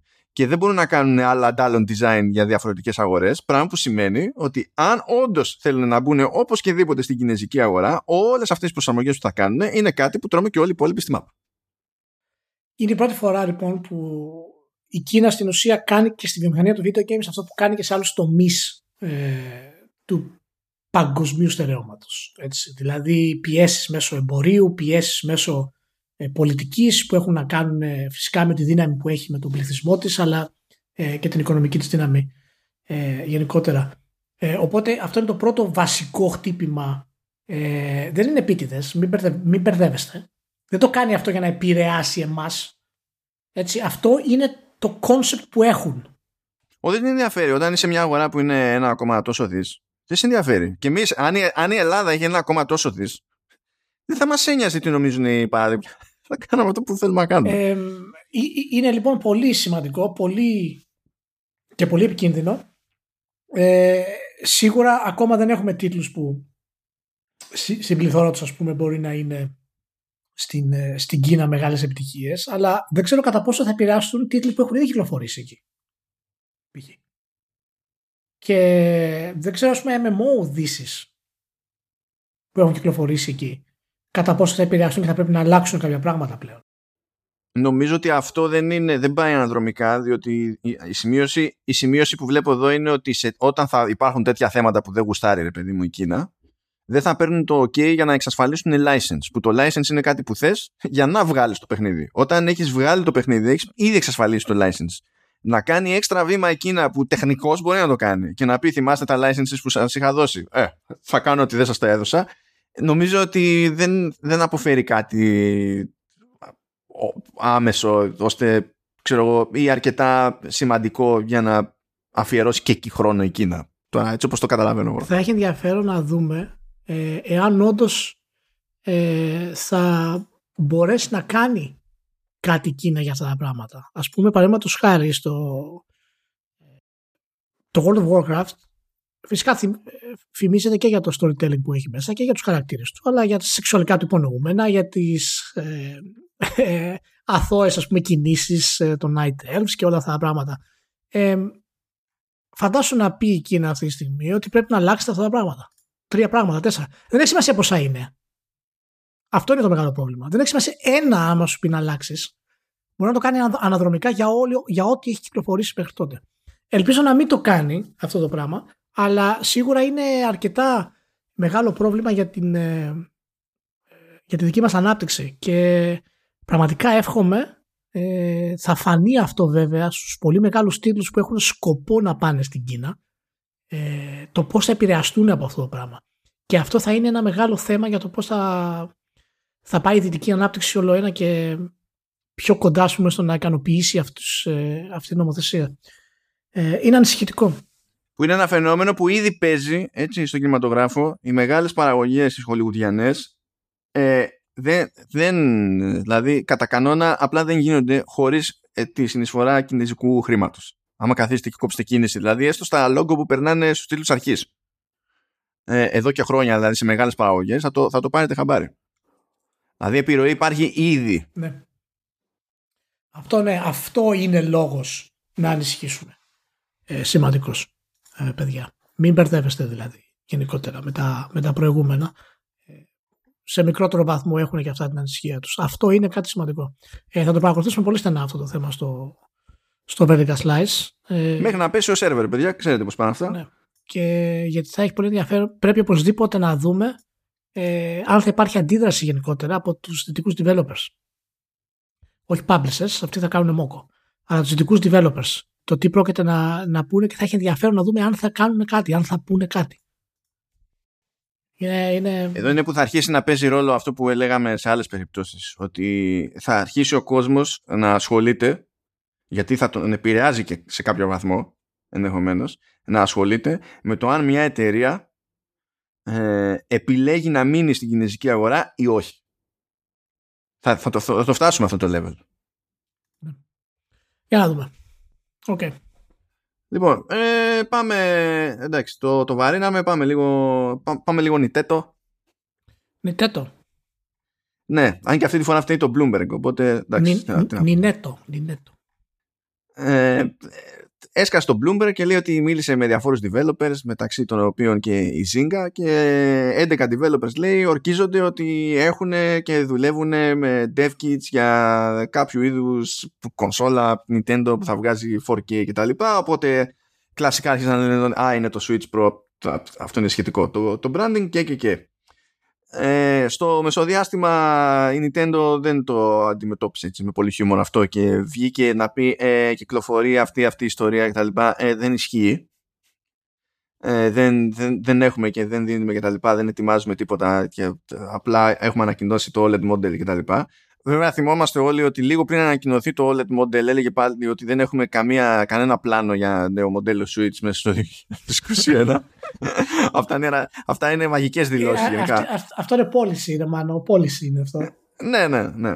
Ε, βέβαια υπάρχει και το άλλο που λες θα ήθελα να ξέρω τι παίχτηκε ε, παρασκηνιακά εκεί πέρα ενώ νομίζω ότι από τους developers που υπολογίζει ως πηγές το Bloomberg ε, αναφορά συγκεκριμένη γίνεται όχι σε άτομο αλλά σε εταιρεία μόνο στην περίπτωση της Zynga και μετά η Zynga βγήκε και είπε όχι δεν παίζει, δεν έχουμε λέει τέτοια, τέτοια kits ε, ούτε καν λέει ε, είμαστε σε φάση που ε, και καλά ε, είναι να παραλάβουμε ότι κάτι παίζει και είναι να, να παραλάβουμε και τέτοια και προφανώς έχει γίνει ένα το. Βλέπουμε τον Τζέρτζελ εδώ που για δύο χρόνια δεν μπορεί να το βουλώσει κανένας για το ενδεχόμενο του λεγόμενου τέλος πάντων εντός εισαγωγικών Switch Pro κτλ. Σαν να είναι κάτι που θα γίνει και υπό ιδανικές συνθήκες αύριο μεθαύριο. Μ' αρέσει και η σημείωση του Bloomberg ότι αν είναι να γίνει ε, δεν θα βγει πριν τα τέλη του, του 2022. Σόπα. Σόπα. Εδώ, εδώ δεν βρίσκουμε τσιπάκια να κάνουμε τίποτα. Πώς θα πάει να λανσάρει η Nintendo; Τι να καθόμαστε. Τα ίδια, τα, τα ίδια θα λέμε όλη την ώρα. Αλλά μου κάνει φοβερή εντύπωση που συντηρείται αυτό το πράγμα και να τώρα που δεν συντηρείται από fanboy, συντηρείται από το Bloomberg. Λες, τι, δεν έχει νόημα πλέον όλη η συζήτηση αυτή καθόλου. Πώ θα κάνει ρε μάνο ένα 4K Switch νέο μοντέλο; Πώς να κάνει, αφού δεν θα είναι καν 4K τώρα, απλά θα καταφέρει να βγάλει κάπου εικόνα 4K, which reminds me, διότι όση ώρα ε, γράφουμε, προέκυψε, ε, δημοσιοποιήθηκε ευρεσιτεχνία από πλευράς Nintendo, που στην ουσία περιγράφει μια τεχνική ε, scaling. Ε, και μου αρέσει κιόλας που στον τίτλο που βλέπω ε, λέει ε, Nintendo Patents Show Plans for DLSS Style AI Upscaling. Επειδή είδαμε το patent, καταλάβαμε τι, τι, τι λέει το patent. Να σου πω. Είναι δεν είναι μεγάλο. Αυτό μια χαρά το βλέπω εγώ. Αυτό θα γίνει. Μα έτσι κι αλλιώς. Αυτό έτσι κι αλλιώς μπαίνουν στη διαδικασία οι πλατφόρμες να το υποστήριξουν. Ναι, αλλά θα να, είναι βασι... υποστήριξη... Θα είναι το βασικό της ε, τρίκ στη νέα κονσόλα όμως; Ε, πιστεύω πως ναι, γιατί το να πει ότι κάνω αυτό που θέλω να κάνω σε 4K ο κόσμος να χαλάσει με τα chipsets που υπάρχουν τώρα πρόχειρα και το κάνω σταθερά δεν, δεν το πολύ κόβω.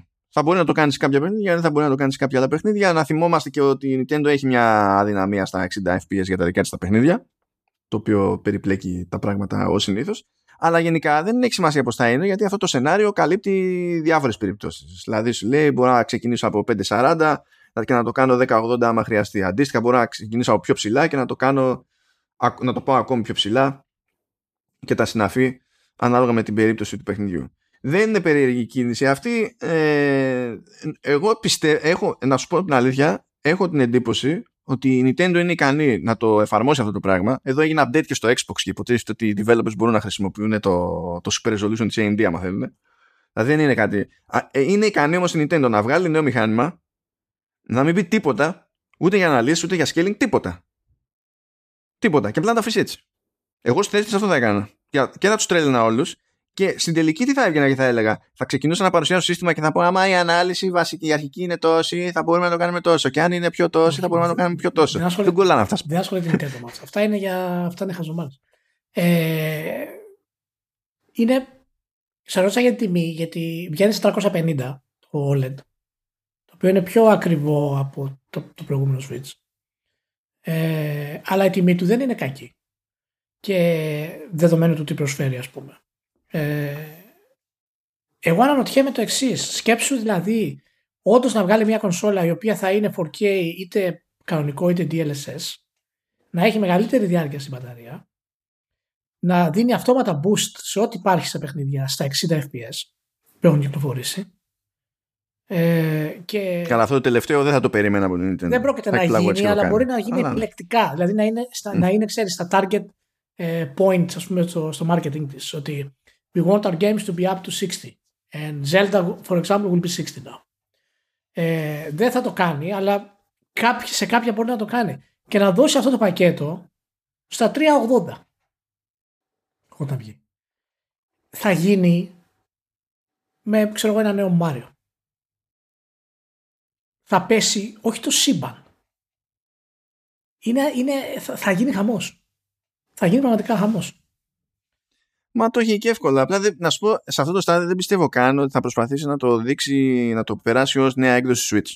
Και νομίζω ότι έτσι, ε, έτσι τη σκαπουλάρει και με τις δηλώσεις που κάνει. Γιατί όταν έλεγε ότι δεν θα βγάλουμε Switch Pro και τα λοιπά και μετά βγάλανε το OLED model, ε, δεν μπορείς να τους πεις είπατε ψέματα.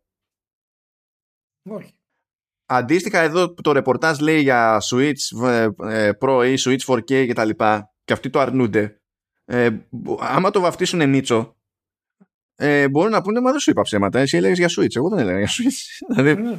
Μα δεν έχει σημασία. Στην ουσία, όλοι προσπαθούν να βρουν ποιο είναι το επόμενο βήμα της Nintendo αυτή τη στιγμή. Το επόμενο βήμα της Nintendo θα είναι σίγουρα ένα νέο Switch. Δεν μιλάω για το OLED φυσικά. Ε, εγώ πραγματικά είμαι. Δεν θυμάμαι να, να έχω υπάρξει πιο excited. Ποια είναι η ελληνική λέξη; Έχω κολλήσει, έχω μπερδέψει όλες τις γλώσσες. Ε, ενθουσιασμένος. Ενθουσιασμένος ας πούμε για sequel κονσόλας. Ε, γιατί θα είναι σίγουρα, θέλω να πιστεύω δηλαδή ότι τα βασικά μειονεκτήματα του Switch, αν τα μεγαλώσει λίγο, τότε η κονσόλα πραγματικά θα είναι αυτό που πρέπει να είναι ολοκληρωτικά. Γιατί το Switch παρά τις, ε, τα φοβερά που έχει ας πούμε τις διευκολύνσεις και το κατάλογο των παιχνιδιών κτλ. Δεν ήταν την καλύτερη διαφήμιση όταν το Zelda πέφτει στα 20 FPS. Έτσι. Δηλαδή αυτό για παιχνίδι first party της Nintendo ε, είναι από τα άγραφα σε τέτοιο επίπεδο.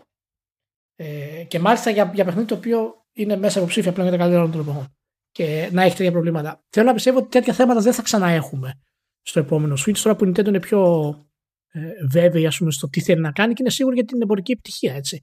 Μπορεί να επενδύσει λίγο παραπάνω αυτή τη στιγμή. Αυτό είναι το point που θέλω να κάνω. Νομίζω ότι πολύ ε, τσακωνόμαστε για τη θεωρητική τέλος πάντων default ανάλυση ενός τέτοιου μηχανήματος που ναι, ναι. Δεν, είναι, δεν νομίζω ότι ε, ανά πάσα ώρα και στιγμή είναι πραγματική προτεραιότητα στο κεφάλι της Nintendo. Είναι ένα βήμα που αργά ή γρήγορα θα γίνει γιατί υπάρχει πρόοδος γενικά κτλ. Αλλά εγώ πιστεύω ότι ε, όσοι έχουν τα πράγματα είναι σημαντικότερο να να κάνει και εκείνη το άλμα σε γρηγορότερο αποθηκευτικό χώρο παρά το, να, το αν θα βγει θα τάζει 4K. Θα βγάλει ένα μηχάνημα κάποια στιγμή, θα είναι ισχυρότερο, θα μπορεί να είναι σε ψηλότερες αναλύσεις. Θα δούμε ποιες θα είναι αυτές, ανάλογα με την περίπτωση, ανάλογα με το παιχνίδι. Άντε να έχει και κάποια λύση, ξέρω εγώ, για scaling που να είναι platform level ή system level θα δούμε, ξέρω εγώ, ας είναι ό,τι θέλει. Αλλά άμα αυτό που έχει μέσα, ξέρω εγώ, ε, είναι ταβάνι 90-100 MB το δευτερόλεπτο όπως είναι στο Switch θα έχουμε, άλλα, θα έχουμε προβλήματα θα, και θα έχουμε πραγματικά προβλήματα θα έχουμε φανταστικά αλλά δεν βλέπω να ενδιαφέρεται κανένας για αυτό το κομμάτι. Όλοι θέλουν 4K, DLSS και AI upscaling. Και... Okay, εντάξει. Έχει πλάκα που όλοι φωνάζουν γι' αυτό και δεν δίνεται κάρα. εντάξει. Anyway, προχωράμε, προχωράμε. Απλά να πούμε ότι ξεκίνησε ο χορός από Netflix μεριά, διότι έκανε την πρώτη αγορά στούντιο. Πήρε το Night School Studio. Καλώς ήρθες. Ε, ούτε, τι να πρωτοϋποθέσω δεν ξέρω από τη συγκεκριμένη περίπτωση, διότι έτσι κι αλλιώς η, ε, η εταιρεία, η Netflix έχει πει ότι θα ξεκινήσει και ξεκίνησε με, με mobile stuff θα έχει σίγουρα κάποια θέματα για να συνεννοηθεί με άλλες πλατφόρμες για το κατά πόσο ε, την αφήνουν καν να κάνει διανομή games μέσα από την εφαρμογή της που είναι υποτίθεται για σύρες ταινίες κτλ. Κοινώς Apple and stuff. ε, λέει ότι θα συνεχίσει να κάνει εξωτερικές συνεργασίες για να βγαίνουν παιχνίδια με βάση δικά της IP και τα λοιπά που και αυτό είναι προβλεπέ.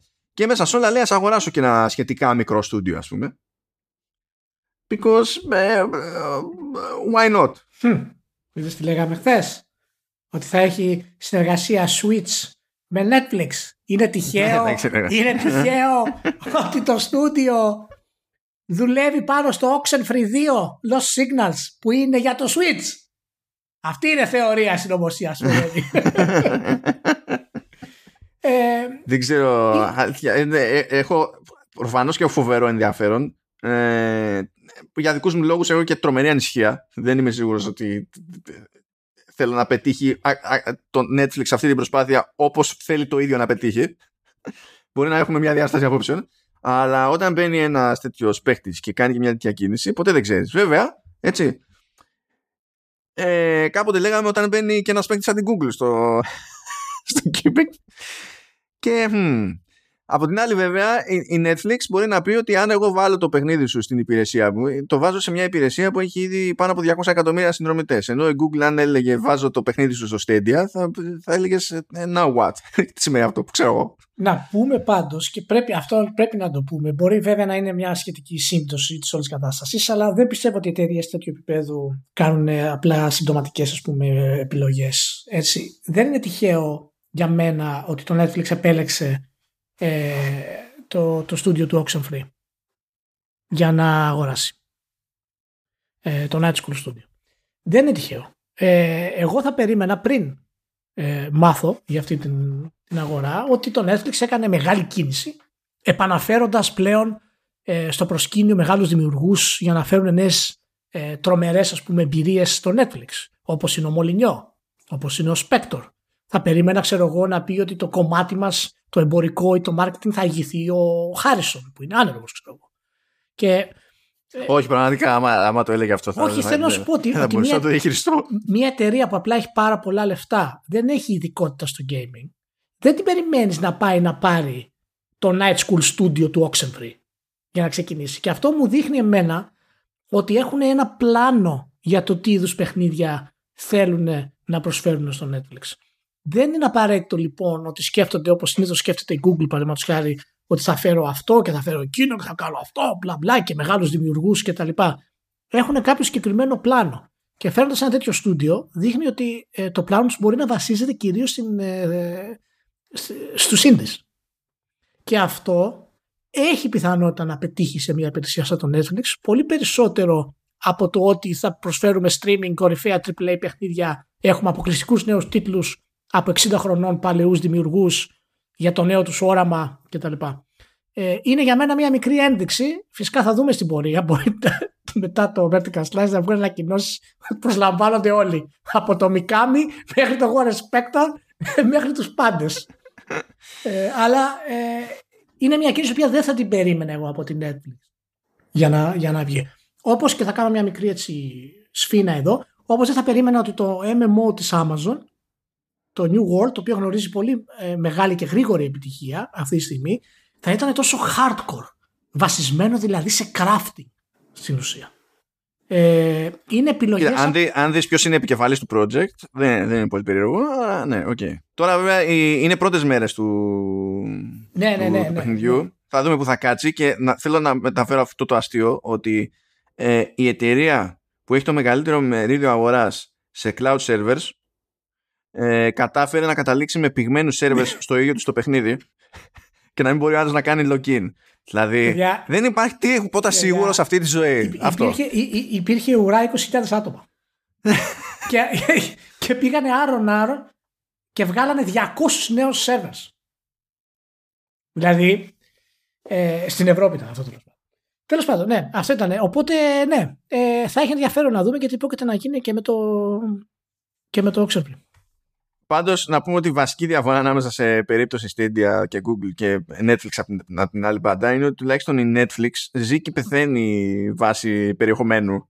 Η- Ναι, η ναι. Google είναι σε έναν διαφορετικό πλανήτη. Ναι. Δηλαδή η Netflix ξέρει ότι κάτι πρέπει να φτιάξει, υπάρχει μια δημιουργική διαδικασία χ και κάπως πρέπει να λειτουργήσει όλο αυτό το πράγμα. Anyway, λοιπόν, πάμε, έχουμε και άλλες εξαγορές. Αυτό το έβαλα μόνο για το αστείο, διότι ε, την περασμένη φορά λέγαμε ότι η Sony αγόρασε την Firesprite. Η οποία Firesprite ε, στην ουσία είναι ένα μάτσο γνωστοί τύποι που είχαν φύγει από τη Sony και φτιάξανε στούντιο και τους ξαναπήρε πίσω Ξαναπήρε έτσι η πίσω. Sony κτλ. Και μετά βλέπω ότι η Firesprite, όχι η Sony, ανακοινώνει ότι ολοκλήρωσε την εξαγορά της Fabric Games. Η οποία Fabric Games αποτελείται από άλλους γνωστούς και φίλους του Firesprite και ήταν κάτι που έτρεχε σαν προσπάθεια να γίνει η εξαγορά. Και κάπως έτσι όλοι οι συγγενείς μεταξύ τους, θα το Ναι. πούμε, μέσω λαμίας έχουν καταλήξει στη Sony. Ε, είναι όντως. Ε, το έχουμε ξαναπεί αυτό για τη Sony, ότι συνεχίζει να χτίζει ε, το στρατό της. Και φέρνοντας και στούντιο τα οποία δεν έχουν κάποια μεγάλη επιτυχία από πίσω, γιατί η Sony έχει αυτή την ικανότητα ε, να βλέπει ταλέντο. Είναι. Νο- νομίζω η Sony είναι φαν του, α, του, λεγόμενου, α, του λεγόμενου acqui-hire. ναι. και είναι, είναι κατά πάσα πιθανότητα μοναδική σε αυτό το πράγμα. Στο να μπορούν να δούνε ταλέντο σε μικρότερο στούντιο. Ε, και δεν έχουν πρόβλημα να τα φέρουν στα PlayStation Studios, να τα βάλουν στη, στη ροή και να τους εμπιστευτούν. Ε, είναι αυτό που κάνει τη Sony ξεχωριστή σε, σε πολλά. Ε, και αν κάποιος παρακολουθήσει αυτή την είδηση τώρα, το Firesprite acquires Fabric Games, ας πούμε. Έτσι, δεν ενδιαφέρεται κανένας για αυτό το πράγμα.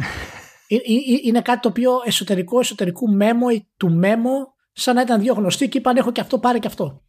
Ε, Παρ' όλα αυτά όμως επειδή είναι η Sony ε, πρέπει να το, να το αντιμετωπίσουμε με σοβαρότητα γιατί μπαίνουν στην ομάδα ε, του PlayStation και αυτό μπορεί να σημαίνει είτε περισσότερα ε, making of ε, making of λέω, περισσότερα ε, remakes είτε περισσότερα ε, indies ε, και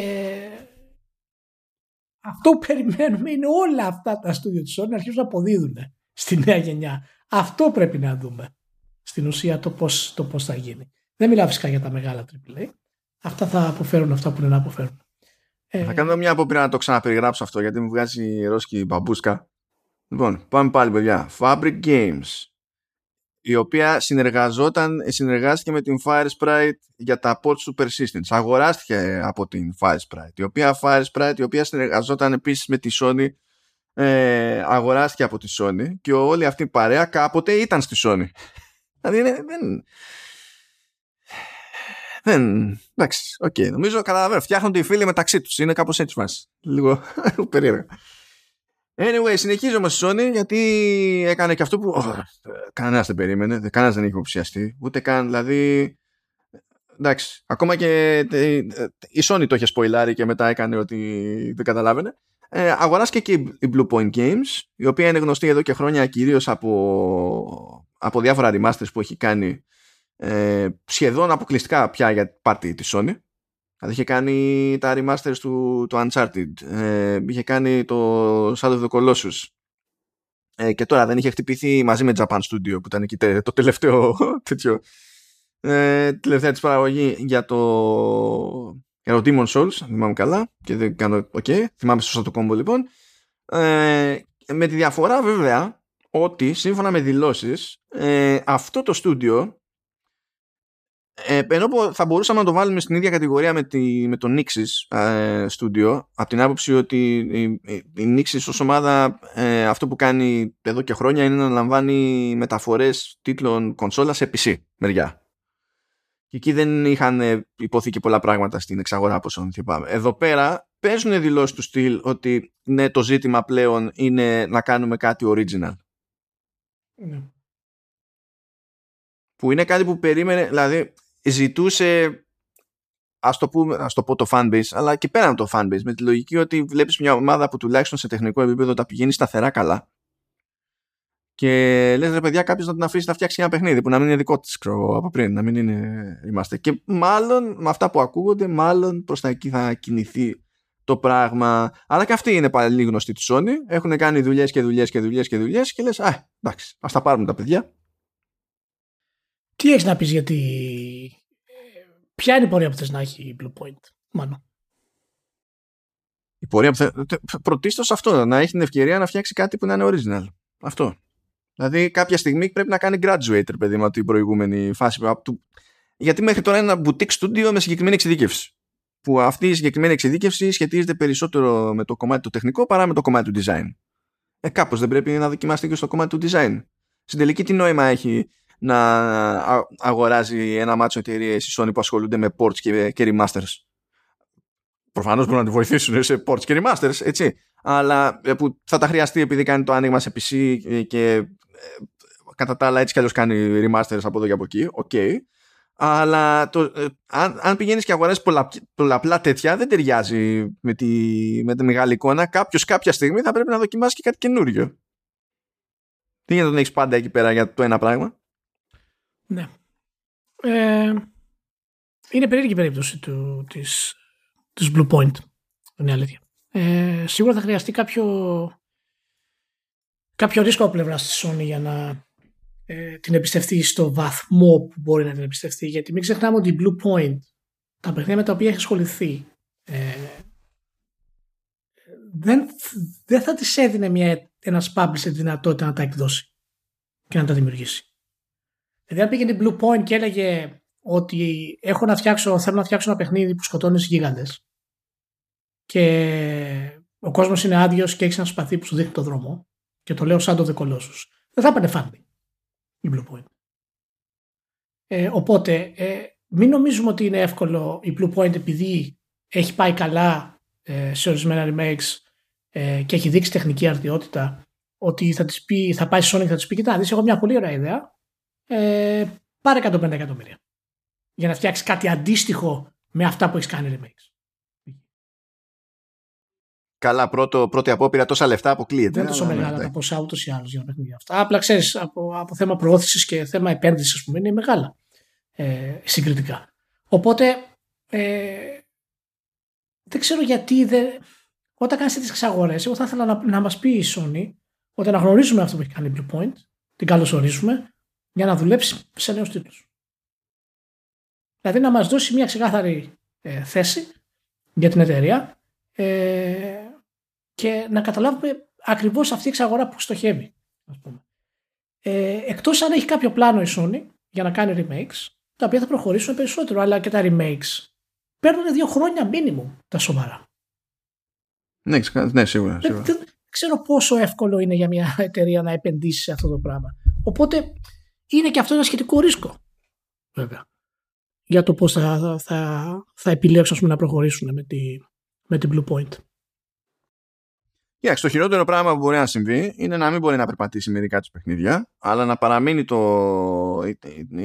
το technical expertise, το οποίο μπορεί να ωφελεί από σπόντα όλα τα υπόλοιπα στούντιο ακόμα και αν η ίδια η ομάδα δεν αναλαμβάνει ports και remasters τέλος πάντων. Γιατί υπάρχει ένα κοινό pool για τέτοια πράγματα, έτσι. Ναι, είναι και εταιρεία 15 χρόνια στο κουρπέτι που λέμε, έτσι. Δεν είναι δηλαδή μια εταιρεία χωρίς εμπειρία. Δεν πετάχτηκε ξαφνικά και έκανε ένα remake, ας πούμε. Έχουν, έχουν εμπειρία, έχουν άτομα τα οποία ξέρουν την κατάσταση. Γι' αυτό πάω λίγο προς την επιλογή ότι ξέρεις, ε, καλά είναι τα remakes, αλλά πιο πολύ θα μου άρεσε αυτή η εταιρεία να πάρει κάτι καινούριο, να τη δούμε σε κάτι καινούριο και μπορεί να υποπτεύει και ορισμένα remakes που μπορεί να θέλει να κάνει ε, η Sony. Ε, αν και πιστεύω ότι θα δούμε όσο ε, η αγορά γίνεται πιο normal, οι συνθήκες αγοράς γίνονται πιο normal, το PlayStation ε, πιο εύκολο να το βρει κάποιος να το αγοράσει, τα, τα remakes θα μειωθούν σχετικά. Ε, οπότε τέλος πάντων. Θα δούμε, θα δούμε. Καλώς ήρθε πάντως η Blue Point. Καλά, κοίτα, τα, τα remakes θα μειωθούν όταν αρκετά, αρκετοί τέλος πάντων ε, σημαντικοί τίτλοι του παρελθόντος ε, έχουν φτάσει σε ένα level τέτοιο ανανέωσης που να μπορούν να πολλούνται με straight face για μεγάλο χρονικό διάστημα. Τους νοιάζει να χτίζουν το, τα catalog sales σε, σε βάθος χρόνου. Mm. Είναι, είναι, είναι το, η business της υπόθεσης. Δεν είναι μόνο το ε, ας κάνουμε αυτό το remake επειδή το παιχνίδι είναι γνωστό και θα, θα το ξαναπουλήσουμε. Δεν είναι μόνο αυτό. Είναι, κοιτάνε και πιο, και πιο μακριά. Ναι. Και φαίνεται ότι κοιτάνε και πιο μακριά όλοι, διότι αν θυμάσαι, έχουμε συζητήσει και εδώ πέρα ότι όσο πάει, όταν βγαίνουν αποτελέσματα τριμήνου έτους κτλ., ε, όλο και περισσότερες εταιρείες ε, ε, λένε φορά παρτίδα ότι οι πωλήσεις παλαιότερων τίτλων, ό,τι και αν σημαίνει αυτό σε κάθε περίπτωση, ε, αντιστοιχούν σε όλο ένα και μεγαλύτερο κομμάτι του τζίρου. Οπότε, ναι, θα τα κάνουν τα, τα remakes. Για να δούμε. Για να δούμε. Και θα μείνουμε από, περίπου λίγο σε PlayStation πάντα. Ε, διότι βγήκε ο Christopher Judge θα το ξαναπώ, ο Christopher Judge που όντως λέγεται Christopher Judge αυτό. Είναι σωστό όνομα. Ναι, και... μόνο σωστό μπορεί να είναι. Πες και ποιος είναι, γιατί μπορεί ο κόσμος να μην το θυμάται από το. Ε, ναι, είναι ο voice actor του κράτους και βγήκε στο Twitter και λέει ο άνθρωπος ότι δεν έχω πάρει έγκριση ξέρω εγώ για αυτό που θα πω τώρα. Ε, απλά θέλω να το πω. Ίσως ενδεχομένως και με το σκεπτικό ότι ο κόσμος ε, μπορεί να διαμαρτύρεται ακόμη για την καθυστέρηση του God of War ό,τι να είναι τέλος πάντων ποιος ξέρει.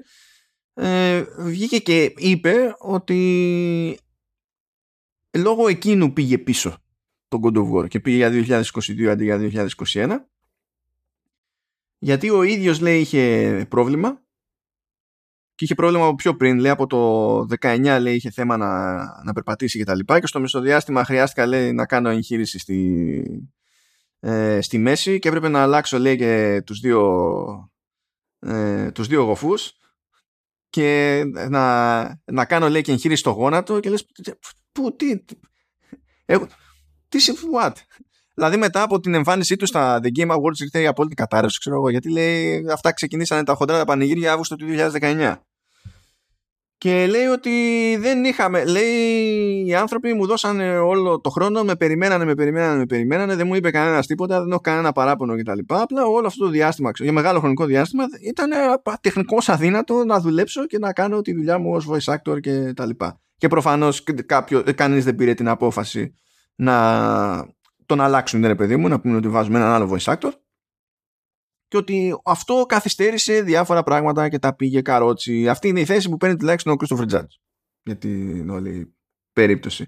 Που εντάξει, ε, δεν είναι κάτι που το διαβάζεις και θα πεις ο, ο τύπος μας δουλεύει ε, δεν είναι κάτι που το διαβάζεις βέβαια και λες ότι ναι αυτή είναι ε, είμαι σίγουρος, αισθάνομαι πεπισμένος ότι αυτή ήταν η μία και μοναδική αιτία ας πούμε, Καλά, εντάξει αυτό είναι λίγο τέτοιο αλλά εντάξει τώρα όντως σαν ο άνθρωπος πέρασε αυτά που πέρασε και τώρα αυτά είναι με σημαντικά μεγάλα προβλήματα. Ε, είναι και 56 χρονών. Απλά όσοι, δεν το, όσοι νομίζουν ότι η καριέρα του ξεκίνησε στον κάτω War φυσικά δεν θυμούνται ότι ο μεγαλύτερος ρόλος είναι στο Stargate το οποίο είναι από τα εξαιρετική σειρά sci-fi ε, και... Θυμάμαι με το, με το, με το πραγματάκι στο κούτελο. δεν μπορώ να θυμηθώ ναι, πώς είναι. Με το ναι, πραγματάκι στο κούτελο.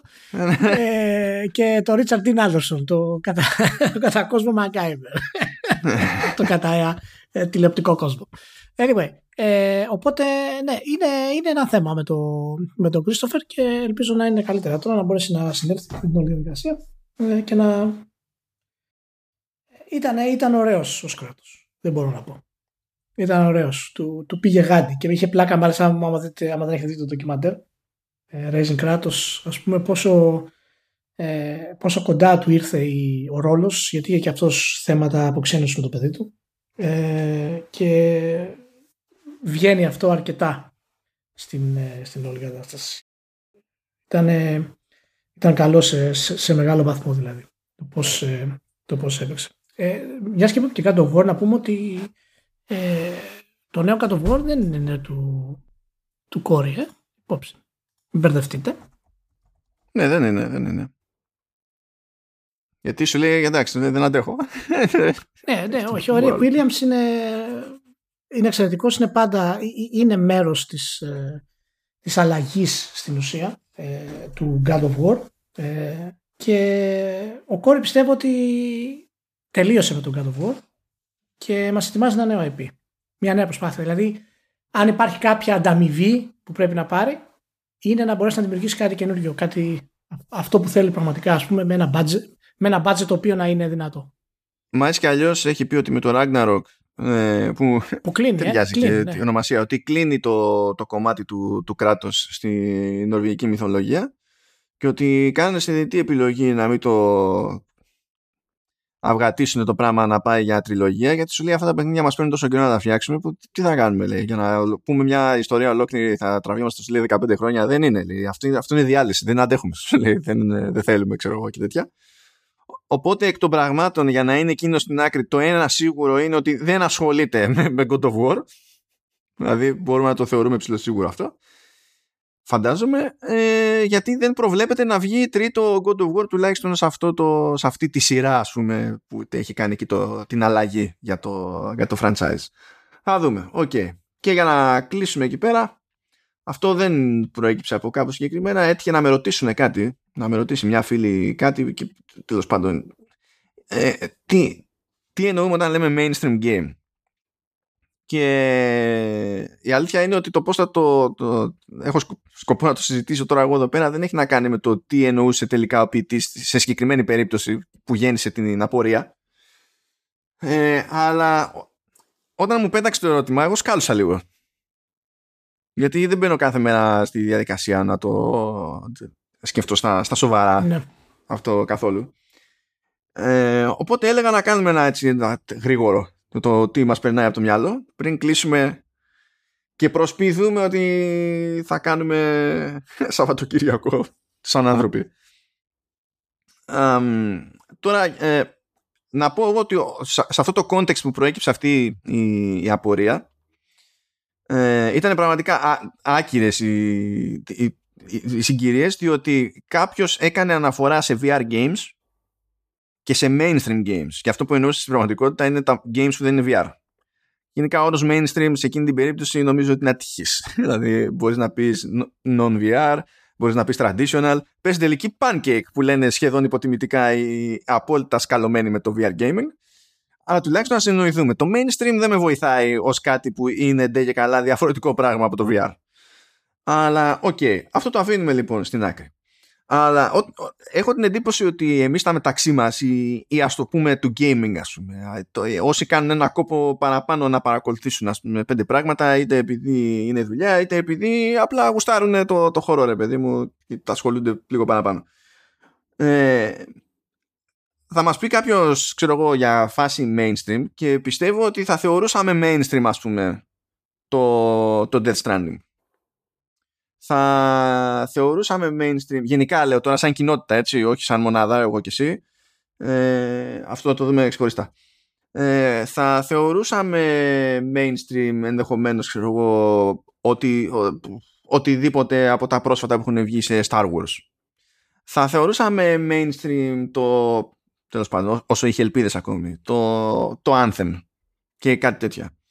Αλλά όταν τα σκεφτόμουν αυτά και λέω κάτσε, κάτσε, περίμενε λίγο, είμαι σίγουρος ότι αυ, αυτά που, θα, που μεταξύ μας θεωρούμε, γιατί είναι σαν να ταυτίζουμε λίγο το blockbuster με το mainstream ή κάτι που έχει ελπίδα να γίνει blockbuster, ξέρω εγώ, με το, με το mainstream. Και κάτι που ήταν γνωστό στο παρελθόν και έχει ειδική βαρύτητα για τη βιομηχανία, ότι αυτόματα είναι πιο ξακουστό, άρα πιο mainstream κτλ.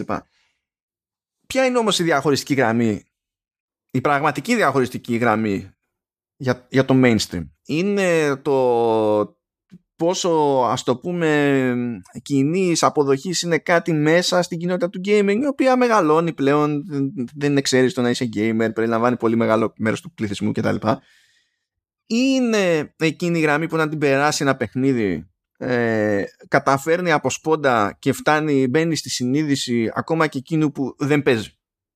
Είναι τέτοιο level ας πούμε mainstream που αντιλαμβάνεται ότι ε, α, αυτό που ακούει έχει ένα μέγεθος που δεν μπορεί να αγνοήσει ακόμη και αν δεν καταλαβαίνει ή δεν ασχολείται ο ίδιος. Τι, τι σου φαίνεται πιο λογικό σαν διαχωριστική γραμμή; Ε, νομίζω ότι όταν μιλάμε για mainstream πρέπει να πάρουμε ε, το πώς θεωρεί mainstream ο μέσος καταναλωτής. Δηλαδή, παραδείγματος χάρη κάποιος που είναι φανατικός με τις ταινίες Marvel ε, θα θεωρήσει ότι οι ταινίες Marvel είναι mainstream. Και η γνώμη του βέβαια δεν μετράει ιδιαίτερα γιατί αυτός θα τις ξέρει ούτως ή άλλως. Αλλά ένας μέσος χρήστης ο οποίος ένας μέσος θεατής ο οποίος δεν έχει δεν ασχολείται με κόμικ ιδιαίτερα. Άμα έχει πάει να δει τις ταινίες Marvel, άμα τις έχει ακούσει, άμα έχει περάσει καλά, ξέρω, άμα τις έχει ακολουθήσει, αυτό τους κάνει mainstream. Έχει πάντα να κάνει, πιστεύω, με το πώς. Ε, Ποιος είναι. Σε τι επίπεδο είναι αυτός ο οποίος είναι μέρος της εμπειρίας. Και το πιο κλασικός ορισμός είναι mainstream ότι ξέρεις, είναι γενικά γνωστό. Για μας όμως το Uncharted είναι mainstream. Αλλά για το μέσο gamer δεν είναι mainstream. Και όταν λέω μέσο gamer εννοώ αυτούς που έχουν μια κονσόλα και παίζουν δύο παιχνίδια. Π.χ. Το έχουν πάρει για το παιδί τους, ξέρω εγώ. Ή για κάτι άλλο. Οπότε ε, υπό αυτή την έννοια mainstream είναι το Minecraft. Αλλά το Uncharted είναι mainstream. Δηλαδή 10 εκατομμύρια πωλήσει, 15, δεν σε κάνουν mainstream. Σε κάνουν mainstream στο gaming. Mm. Ε, το, το Minecraft όμως είναι mainstream παγκοσμίως αντίστοιχα το Animal Crossing, αντίστοιχα μπορείς να πεις ότι το, το από τα πιο, τα, το Fortnite και το Call of Duty και γιατί είναι, είναι αλλού για αλλού αντίστοιχα ξέρω εγώ πράγματα όπως το FIFA ε, νομίζω ότι ε, ένα, ένα, ένας τρόπος τέλος πάντων να το σκεφτεί κάποιος είναι να λέει ποιες είναι οι πιθανότητες; Δηλαδή μου λένε ένα παιχνίδι, έτσι θέλω να καταλάβω αν είναι όντως mainstream ή όχι. Και να και βοηθά νομίζω η ερώτηση είναι πιθανό να, ε, να ακουστεί για κάποιο άσχετο λόγο, δεν έχει σημασία για ποιο λόγο, το όνομα αυτού του παιχνιδιού στον Jimmy Kimmel. Ναι. Νομίζω ότι εκεί είναι περίπου το level όλων αυτών των παιχνιδιών που λέμε τώρα, δηλαδή Minecraft, Animal Crossing, FIFA, Call of Duty δεν ξέρω εγώ τι. Είναι κατά μία, ή και, και Grand Theft Auto. Ε, ναι, ναι, ναι, είναι ναι. κατά μία έννοια διαχωρισμούς αγοράς και έχει ενδιαφέρον για το πόσο διαφορετική είναι η αγορά στα μάτια μας και στα μάτια ας πούμε του μέσου καταναλωτή. Γιατί όταν εμείς λέμε ότι το Diablo είναι mainstream, έτσι, είναι mainstream για μας. Το Uncharted είναι mainstream, είναι mainstream για μας. Ε, αλλά το Witcher είναι πιο mainstream από το Uncharted. Και αυτό δεν έχει να κάνει απλά επειδή πούλησε περισσότερο το Witcher, αλλά έχει να κάνει με το πώς ο κόσμος έχει ακουστά Δηλαδή, όταν έρχεται κάποιος σε μένα και στην Νορβηγία ακόμα και μου λέει: Έχεις μου λέει τη σειρά αυτή το Witcher; Ε, έχω ακούσει καλά λόγια, ας πούμε, για αυτή τη σειρά. Και δεν ξέρω ότι υπάρχουν παιχνίδια. Αυτή είναι η δύναμη του mainstream. Το brand που λέμε. Ε, και, και μετά μπαίνει σε έναν κόσμο και ανακαλύπτει τα παιχνίδια, τα βιβλία, τα κόμικ και έτσι επεκτείνεται. Ε, οπότε είναι, είναι ενδιαφέρον θέμα γενικά για το mainstream και σίγουρα είναι, είναι το πώς σκέφτονται πολύ μεγάλες εταιρείες ε, η Nintendo είναι επίσης η αρχηγός αυτού.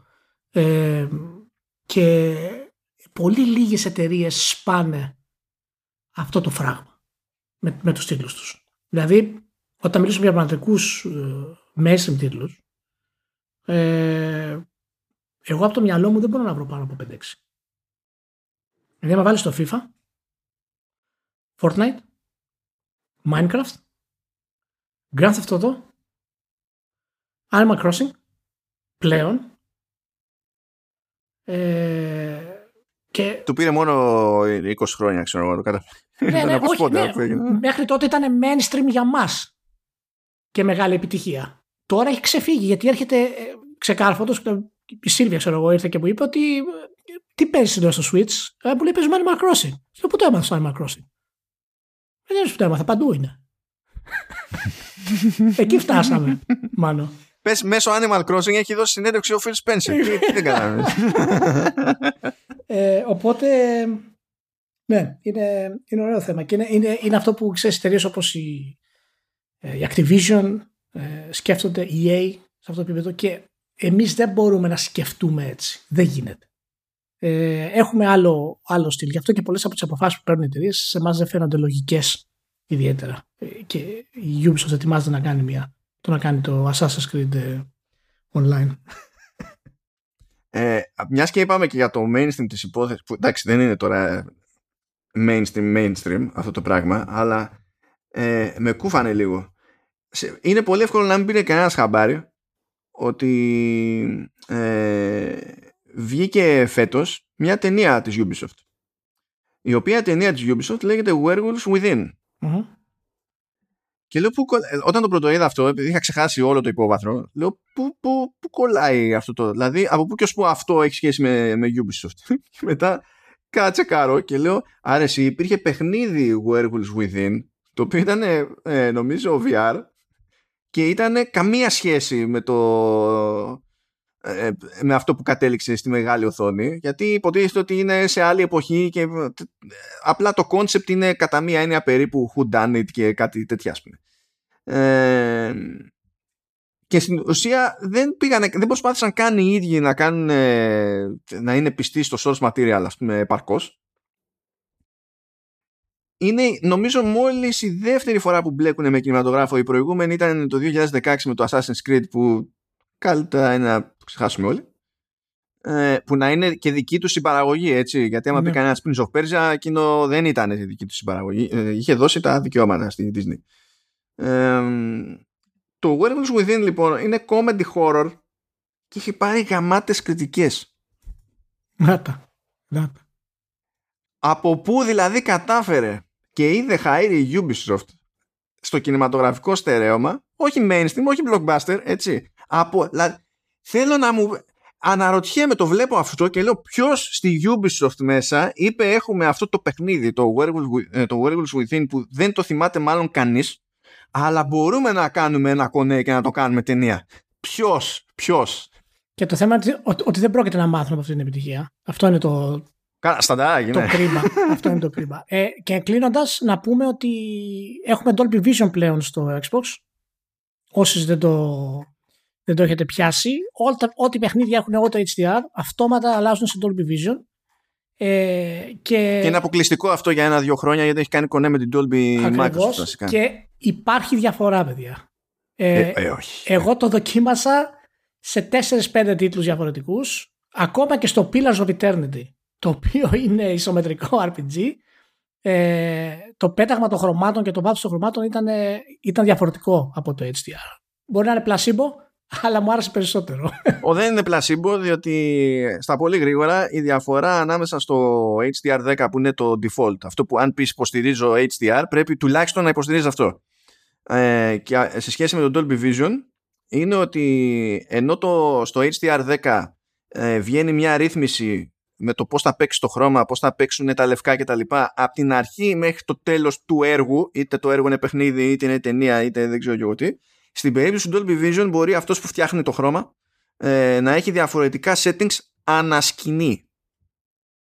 Οπότε ε, ε, δε, δεν καταλήγει με μια ρύθμιση που μπορεί να βολεύει σε ένα πλάνο και να μην βολεύει σε ένα πλάνο. Υπάρχει τρόπος να είναι πάντα πάνω κάτω αυτό που πρέπει για την περίσταση.